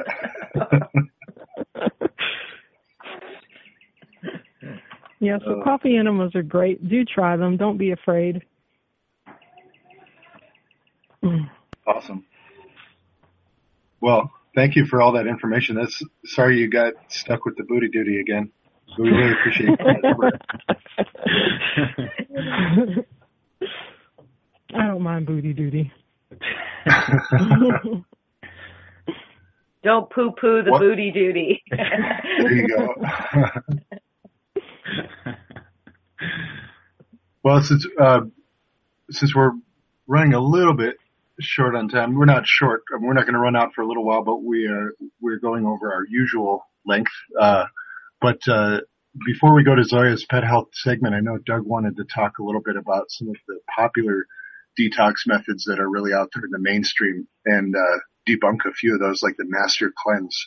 Do you want to talk about that for a few, Doug? Yeah, sure. You guys can hear me okay now, right? I was having some issues yeah. for a second. Okay, good. Yep. Um, okay, yeah, just to, to kind of go through this as quickly as I can here. Um, so as I say before, like a lot of these cleanses out there kind of emphasize a low, uh, or sorry, high carbohydrate, low fat, low protein approach, usually vegetarian. um, talking about things like juice fasting, the mastered cleanse, um, some of the boxed cleanses that you get out there um, in health food stores and stuff, like psyllium husk, that sort of thing. Um, so the idea behind these is that animal products are bad and that we need to give our bodies a break from them. Um, but uh, it's based on a completely incorrect view of human physiology and what is actually bad for us. Um, so what we know, as we do here at SOTT and um, talk about quite frequently, that uh, the body more efficiently runs on fat. Uh, we can see that these detox plans are really little better than mainstream holistic health plans, um, and they may actually do some harm. So starting off with probably the most popular one is the Master Cleanse, um, sometimes also referred to as the lemonade diet. Um, it was uh, concocted by Stanley Burroughs in uh, the 1940s and kind of uh, ended up revived again in 1976, and it's kind of been with us ever since. Um, it's a fast, uh, involves no food. Uh, the only things that are allowed to be consumed are uh, a lemonade mixture made of uh, fresh squeezed lemons, maple syrup, and cayenne pepper, and water. Um, as well, you're allowed to have water and herbal teas. Um, it's essentially a starvation protocol. Uh, the only energy taken in is sugar uh, in the form of maple syrup, uh, meaning the body that has little ability to access fat stores and actually um, get to any of the built-up toxicity that's actually in there. Um, there's no protein provided, so the body has no recourse but to break down its lean muscle mass um, to recycle the amino acids that are uh, needed for all the necessary biochemical processes. Um, especially when you consider the fact that most people are doing this fast for at least 10 days. That's what they recommend as the, uh, the minimum, with a maximum of 40 days. So you can mm. imagine how much um, protein your body is missing out on there, and how much uh, lean muscle mass is actually breaking down. Um, so pretty much all the weight loss that's achieved on the Master Cleanse is actually a loss of muscle mass, not a loss of fat. Because as I say, if you're drinking sugar constantly, uh, your body doesn't have access to those um, those fat stores because your insulin levels are high. And whenever your insulin levels are high, your, um, your insulin um, discourages um, actually uh, like uh, getting rid of fat that uh, to be burned. Um, so people do report good things on this on this fast, but surges in energy, which are often reported, but usually uh, intermittent with uh, periods of fatigue, um, are likely from adrenaline in response to low blood sugar and uh, shouldn't necessarily be looked at as a, a beneficial thing. Um, you know, when your body is running on adrenaline for uh, 10 days, that's not really a good thing. Um, most of what's said here about the master cleanse could also be applied to juice fasting. Um, that's uh, you know fasting where people are drinking, they're doing fresh squeezed juices um, through the uh, throughout the period of the fast. Um, and, but it's the same kind of thing. Basically, you're surviving on sugar. Um, you know, whether it's uh, a lemonade mixture you're making up with maple syrup or just the natural sugars present in vegetables and fruits that you're you're having during your juice therapy. So that's the same kind of thing. Um, and speaking of uh, juice fasting, uh, Tiff actually mentioned Dr. Gerson. Uh, there's something, a cancer protocol known as Gerson therapy that was uh, mm-hmm. uh, um, created by uh, Dr. Gerson. And it's a doctor supervised anti cancer protocol that involves uh, extensive vegetable juicing. Um, mm-hmm. It's a predominantly vegetarian diet, uh, supplemented with uh, hourly with consumption of organic juices and supplements. Um, animal proteins are excluded from the diet um, under the unproven premise that tumors are developed as a result of a lack of pancreatic enzymes. Um, it is said that uh, acute leukemia, brain cancers, and pancreatic cancers do not respond well to uh, the treatment, nor do Parkinson's or ALS, but they, they say that uh, the rest of, the, uh, of, cancers will benefit. Um, the problem is uh, people need to remain on this protocol for two to three years to see any benefit. Um, in some cases, people have remained on the protocol for five years to see results. Uh, some on the diet have suffered from different things, including electrolyte deficiencies, particularly sodium uh, due to the complete lack of salt on the, the protocol. Uh, the National Cancer Institute evaluated Gerson therapy and found no evidence that it was beneficial. Um, it suffered from methodological flaws, and no independent ent- entity has been able to reproduce the claims. Now, mind you, not that I'm going to take the National Cancer Institute's word for it, um, but uh, I, I just looking at the way this therapy works, I, I do um, kind of have some some problems with it. Um, yeah, so do I. Yeah, you probably yeah. have better luck doing fat fasting or ketogenic diet along with Absolutely. coffee enemas. Yeah, no, I, I absolutely agree. I think that that's very true. Mm-hmm. There's actually a lot of research out there showing um, the potential benefit for a ketogenic diet in addressing cancer. Um, you know, the, the, the simple way of putting it is that tumors feed on sugar. They don't have the ability to uh, metabolize fats. So by taking all the sugar out of your diet, going low carb, and feeding yourself on fat, you are essentially starving it. Um, but anyway, getting back to the, the Gerson uh, therapy here, there was a 1994 article in the Journal of Naturopathic Medicine, uh, which attempted to follow 39 of Gerson's patients in uh, Tijuana um, reviews of the study found to, it to have obvious flaws, including the majority of patients lost to follow up, lack of access to detailed medical records, and a reliance upon patients for disease stage information. Uh, even the authors of the article themselves regarded the results as unclear. Um, there may be some benefits to Gerson therapy um, in that it gets people to remove a lot of the harmful elements from their diet, um, it loads them up with a lot of uh, antioxidants that you'll find in plants. Um, so all of that can be beneficial for for um, cancer therapy. Um, however, because it is high carbohydrate and cancer eats sugar, um, its benefit will likely be negligible. It's kind of like taking uh, one step forward and one step back. Um, and as I meant, as you know, we just mentioned, uh, you know, you'd probably be much better off doing uh, fat fasting and ketogenic diet um, instead. Um, lastly, just to quickly go over these boxed cleanses that you find in uh, health food stores a lot. Um, these things usually just load you up with a lot of fiber and laxatives, um, as uh, as well as supporting kind of elimination organs. There's usually some uh, liver support in there, kidney support maybe. But you know, essentially, it, it's really just kind of like forcing fiber through the digestive tract. Um, the colon cleanse idea has been fairly thoroughly debunked.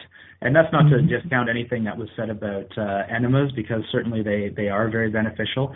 But um, you know, there's this idea that these mucoid plaques kind of build up in the colon um, and cause what's called auto intoxication, which basically means that the colon is sitting there reabsorbing a lot of this toxic stuff that's fermenting in the uh, in the colon. But uh, this hasn't really ever been supported by any actual evidence. Um, just as an aside, I've actually got a friend who is a colon surgeon, and he's opened up like you know hundreds and hundreds of colons and he says he has never found anything like that. He's never seen any of this kind of like plaque. You know i've i've heard of of, of these holistic practitioners talking about having uh you know this black kind of paste on the inside of the colon um because the colon is so dirty but he says he has never in all the colons that he's opened up and he's opened up some pretty sick people and he's never seen any of this other this kind of stuff in there but this is all, um, you know, to support the idea that we need this this fiber, this harsh kind of fiber to scrub down the inside of the colon, um, when really there isn't much evidence that they're actually needed for that reason. Um, psyllium husks and other seed-based fibers are actually quite harsh.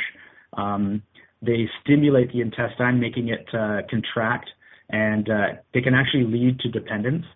So people who are taking the psyllium husk on a daily basis in order to be able to go are actually basically taking uh, laxatives. And, um, you know, it does definitely uh, uh, lead to a dependence. Um, a good book on this uh, is called The Fiber Menace. And uh, I forget the name of the author off the top of my head. He has a big, uh, big long name, but I don't remember what it is. Konstantin um, or something like that. Yeah, thank you, thank you. Konstantin, what, whatever the last name was there. yeah, um, it's it's a great book. Um, it's actually very funny. Um, but uh, he he talks about how um, you know this this kind of obsession with uh, fiber is actually quite damaging. Um, that being said, some of these box cleanses are actually pretty good. Um, ones that don't concentrate on fiber and laxatives, but uh, they might emphasize antifungals and probiotics. Um, or there's a few homeopathic cleanses out there that can be very beneficial as well. Um, they usually tend to be very gentle, so they're not uh, the, these harsh kind of like you know scrub down the inside of yourself kind of approach. Um, and these could definitely be done in conjunction with a ketogenic diet. Um, and it, it, you know, especially when you're transitioning, as we were talking about before, you know, when you're mobilizing all these kind of toxic substances, um, they need an exit. So doing like a cleanse or doing some clay or doing chlorella or something like that at the time when you first start uh, um, kind of moving over to ketogenic diet can be very beneficial and might actually lower the symptoms of that low carb flu. Um, but as usual, discernment is the key when you're looking at these cleanses. Um, so, I mean, you do see some people reporting some short-term benefits from these kinds of cleanses, like they'll report, you know, clearer skin, clearer eyes, um, clearer thinking, even um, increased energy immediately after undergoing these protocols. But you know, really, how much of this is attributable attributable to simply getting away from the usual crappy food that they normally eat, and how much is actually mm-hmm. from you know some of the benefits of the actual uh, cleanse itself. Uh, you know, I think taking, you know, liver supporting herbs is certainly beneficial. Uh, things that support the kidneys, the lymphatic system, all that stuff certainly uh, is, is stuff that could be done and could have uh, a lot of benefit. But uh, it's really when you get into um, the the loading up on the fiber and laxatives that I think you need to you need to kind of use use your discernment there.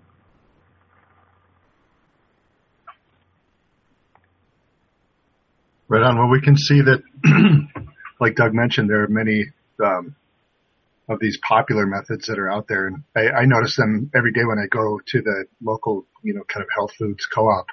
There's mm. a, a, full shelf full of these mm-hmm. different things, all mm-hmm. claiming, you know, different results. But, um, I think basically just to reiterate what Doug said, you need to look at the common sense of it, especially regarding mm-hmm. cancer. Like it, you know, cancer feeds on sugar. And so you need to take those things out and then replace them with healthy fats, limited animal mm-hmm. proteins, things like that.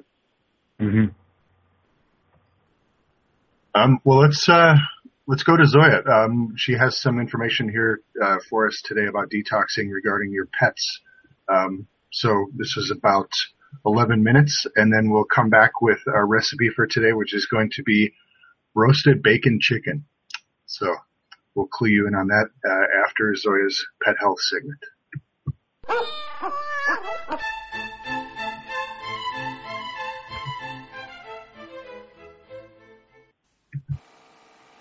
Hello and welcome to the Pet Health segment of the Health and Wellness Show. Today we are going to talk about detoxification for pets, but first I would like to talk a bit about something I heard the other day during the annual student research conference at my university. One of the students presented a research on the topic of prevention of hepatic lipidosis, or in other words, fatty liver disease in cattle. She mentioned several statistical facts, and some of the facts had to do with the percentage of occurrence uh, in various countries. In Belarus, for example, it is up to 60%, while in the US it can be as high as 80%. And the high percentage is due to the fact that US dairy cows have a much higher milk production rate than Belarusian ones. Actually, fatty liver disease is considered to be one of the main problems of the high, uh, productive, highly productive cows, including many other metabolic diseases such as ketosis, uh, which is a very serious problem for herbivores. So at the end of the student's presentation, one of the members of the conference committee stood up and presented a rather rhetorical question, saying that perhaps Belarus shouldn't be so eager to increase milk production if the best preventive measure is to keep the milk production as low as possible. But as I said, it was a rhetorical question, because the reality of the situation here and elsewhere in the world, that economic considerations and how much milk one can get from a cow in a short period of time, uh, weigh weights the consideration of her health. So the whole idea of prevention really has to do with cutting costs of treatment and upkeep. I talked about the abuse on dairy farms in one of the previous shows, so I'm not going to expand on it anymore now, but just wanted to give another example of the absurdity and lack of conscience that happens all around us. As for the pet detoxification, I found a good article by Dr. Karen Becker that outlines main principles and offers a good protocol that you can follow. First, why do you need to detoxify your pet at all? Many animals live their lives without going through cleansing or detoxing process. Well, perhaps it's not necessarily in all the cases, but it surely may assist with keeping your pet's health on the optimal level. The fact is that today our pets are bombarded by hundreds of dangerous toxins in the environment. These include radiation, environmental pesticides, lawn and home chemicals, electromagnetic fields, heavy metals, animal hormones, and antibiotic residues. Uh, there are toxic preservatives in pet foods, um, mycotoxins in kibble and allergens. Our water sources contain fluoride and other toxins. And there is a second category of toxins in addition to the, those listed above. The chemicals and pesticides that many pet owners uh, intentionally put on uh, or in their dog or cat to repel fleas, ticks, and other types of parasites. And then there are vaccines, dewormers, and drugs that are routinely given to pets by veterinarians as if all these toxins alone were hazardous enough, Most pets also have some level of chronic low-grade inflammation present in their bodies that causes metabolic stress. Nutrients that assist in healthy detoxification are depleted under stress, making the body even more susceptible to damage. So, in order to counteract these influences, your pet's body must be supplied with adequate uh, resources for both cellular detoxification and organ-assisted detoxification. The primary organ of detoxification is the liver, which cleans the body through a two-phase system. Phase 1 turns environmental toxins and bodily wastes into intermediate metabolites that then require antioxidants as well as conjugation through phase 2 detoxification for the complete neutralization and excretion of the toxins. Your pet's body relies on a number of nutrients, antioxidants, and cofactors to support the mechanism of both phase 1 and phase 2 detoxification pathways to protect against free radical damage. To assist in liver detoxification, Dr. Karen Becker recommends taking glutathione. It is a peptide molecule that must be synthesized from three amino acids, including the hard-to-come-by amino acid glycine. Glutathione is responsible for remo- uh, removing uh, xenobiotics, the foreign chemical compounds that are present in all of our pets' bodies as, as a result of living in a chemical-laden world. Glycine is an amino acid essential for healthy function both in the digestive and nervous systems and assist in the manufacturing of glutathione. But glycine is also important for other detoxification mechanisms. For instance, chlorine can only be detoxified from the body with the help of glycine and the amino acid taurine. So pets drinking city water benefit from this addition to a detox protocol. It can also rid the body of heavy metals, plastic residues, including BPA. To assist in level 2 uh, of liver detoxification, it is recommended to, to give your pet supplements of taurine and N-acetylcysteine, or simply NAC. Taurine is an antioxidant amino acid that stabilizes cell membranes, particularly the cells of the skeletal muscle, the heart, the central nervous system, and white blood cells. Taurine makes the cells of the body more resilient to free radical attack. Although a minimal level of taurine is included in foods, taurine is easily depleted in stressed pets or pets with intestinal dysfunction. Taurine plays a very important role in neutralizing toxins produced by dysbiotic bacteria in the gut. This amino acid is also very important in the met- metabolism and excretion of xenobiotics. Taurine is also an important component of bile, which, is the body produce, uh, which the body produces to digest fat. Adequate bile production is critical for killing intestinal parasites and yeast and assists in the removal of fat-soluble toxins and oxidized cholesterol. NAC is a cellular uh, antioxidant that boosts tissue glutathione levels and also plays a role in binding heavy metals. NAC protects against oxidative stress and is also a, a potent free radical scavenger, particularly in the central nervous system. NAC also increases uh, the levels of intracellular glutathione. Other detoxifiers of the natural origin that you can use are milk thistle. The active ingredient in this herb is uh, silymarin, which stimulates the uptake of glutathione from, from uh, liver cells. Milk thistle also assists in liver uh, cell regeneration. Schizandra fruit that is included in many traditional Chinese medicine formulas because it helps uh, to protect the liver against various toxins. Curcumin is what gives turmeric its yellow color. This potent antioxidant uh, supports both phase 1 and phase 2 uh, liver detoxification. Curcumin is known to have uh, anti-inflammatory activity because of its ability to inhibit pro-inflammatory um, enzymes. Recent studies also indicate curcumin may have a protective effect against mercury and other heavy metal exposure. Phosphatidyl uh, is, or shortly PC, is critical for the detoxification process known as methylation. Pets' bodies are wired with very potent hormones needed for emergencies. Adrenaline and noradrenaline serve a very valuable purpose in helping your pet through a crisis.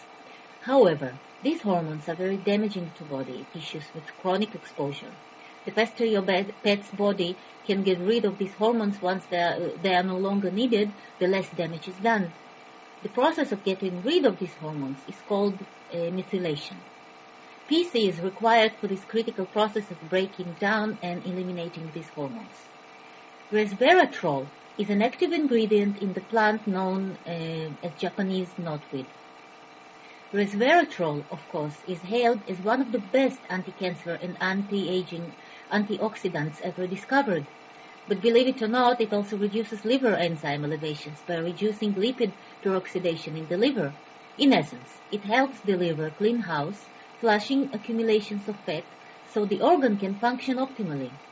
The, the uh, catechins found in green tea dramatically modify cancer-causing molecules that damage cellular DNA.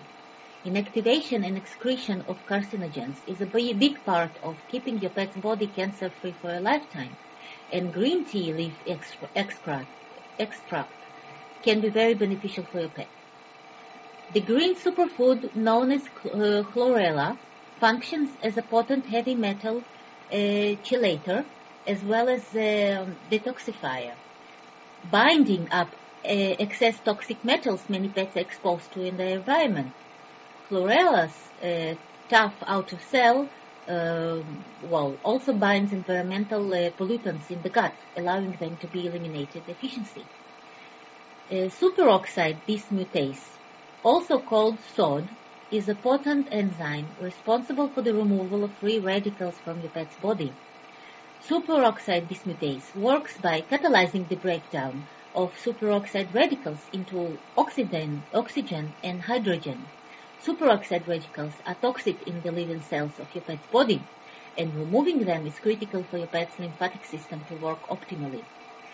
And uh, the last one is dandelion leaf. Uh, it has superior blood cleansing benefits. Although dandelion also supports liver and gallbladder detoxification, it is especially helpful for, for kidney detoxification assisting in the removal of blood-borne toxins excreted through the kidneys. Clean blood helps ensure uh, metabolic wastes get efficiently carried away from your pet's tissues and vital organs. As for the frequency of detoxification for your pet, it depends, of course, on the intensity and severity of the exposure to various harming agents and sources. Also, it's also best to consult a local veterinarian, preferably natural one in this case. Well, this is it for today. Hope it was interesting and useful. Have a nice day and goodbye.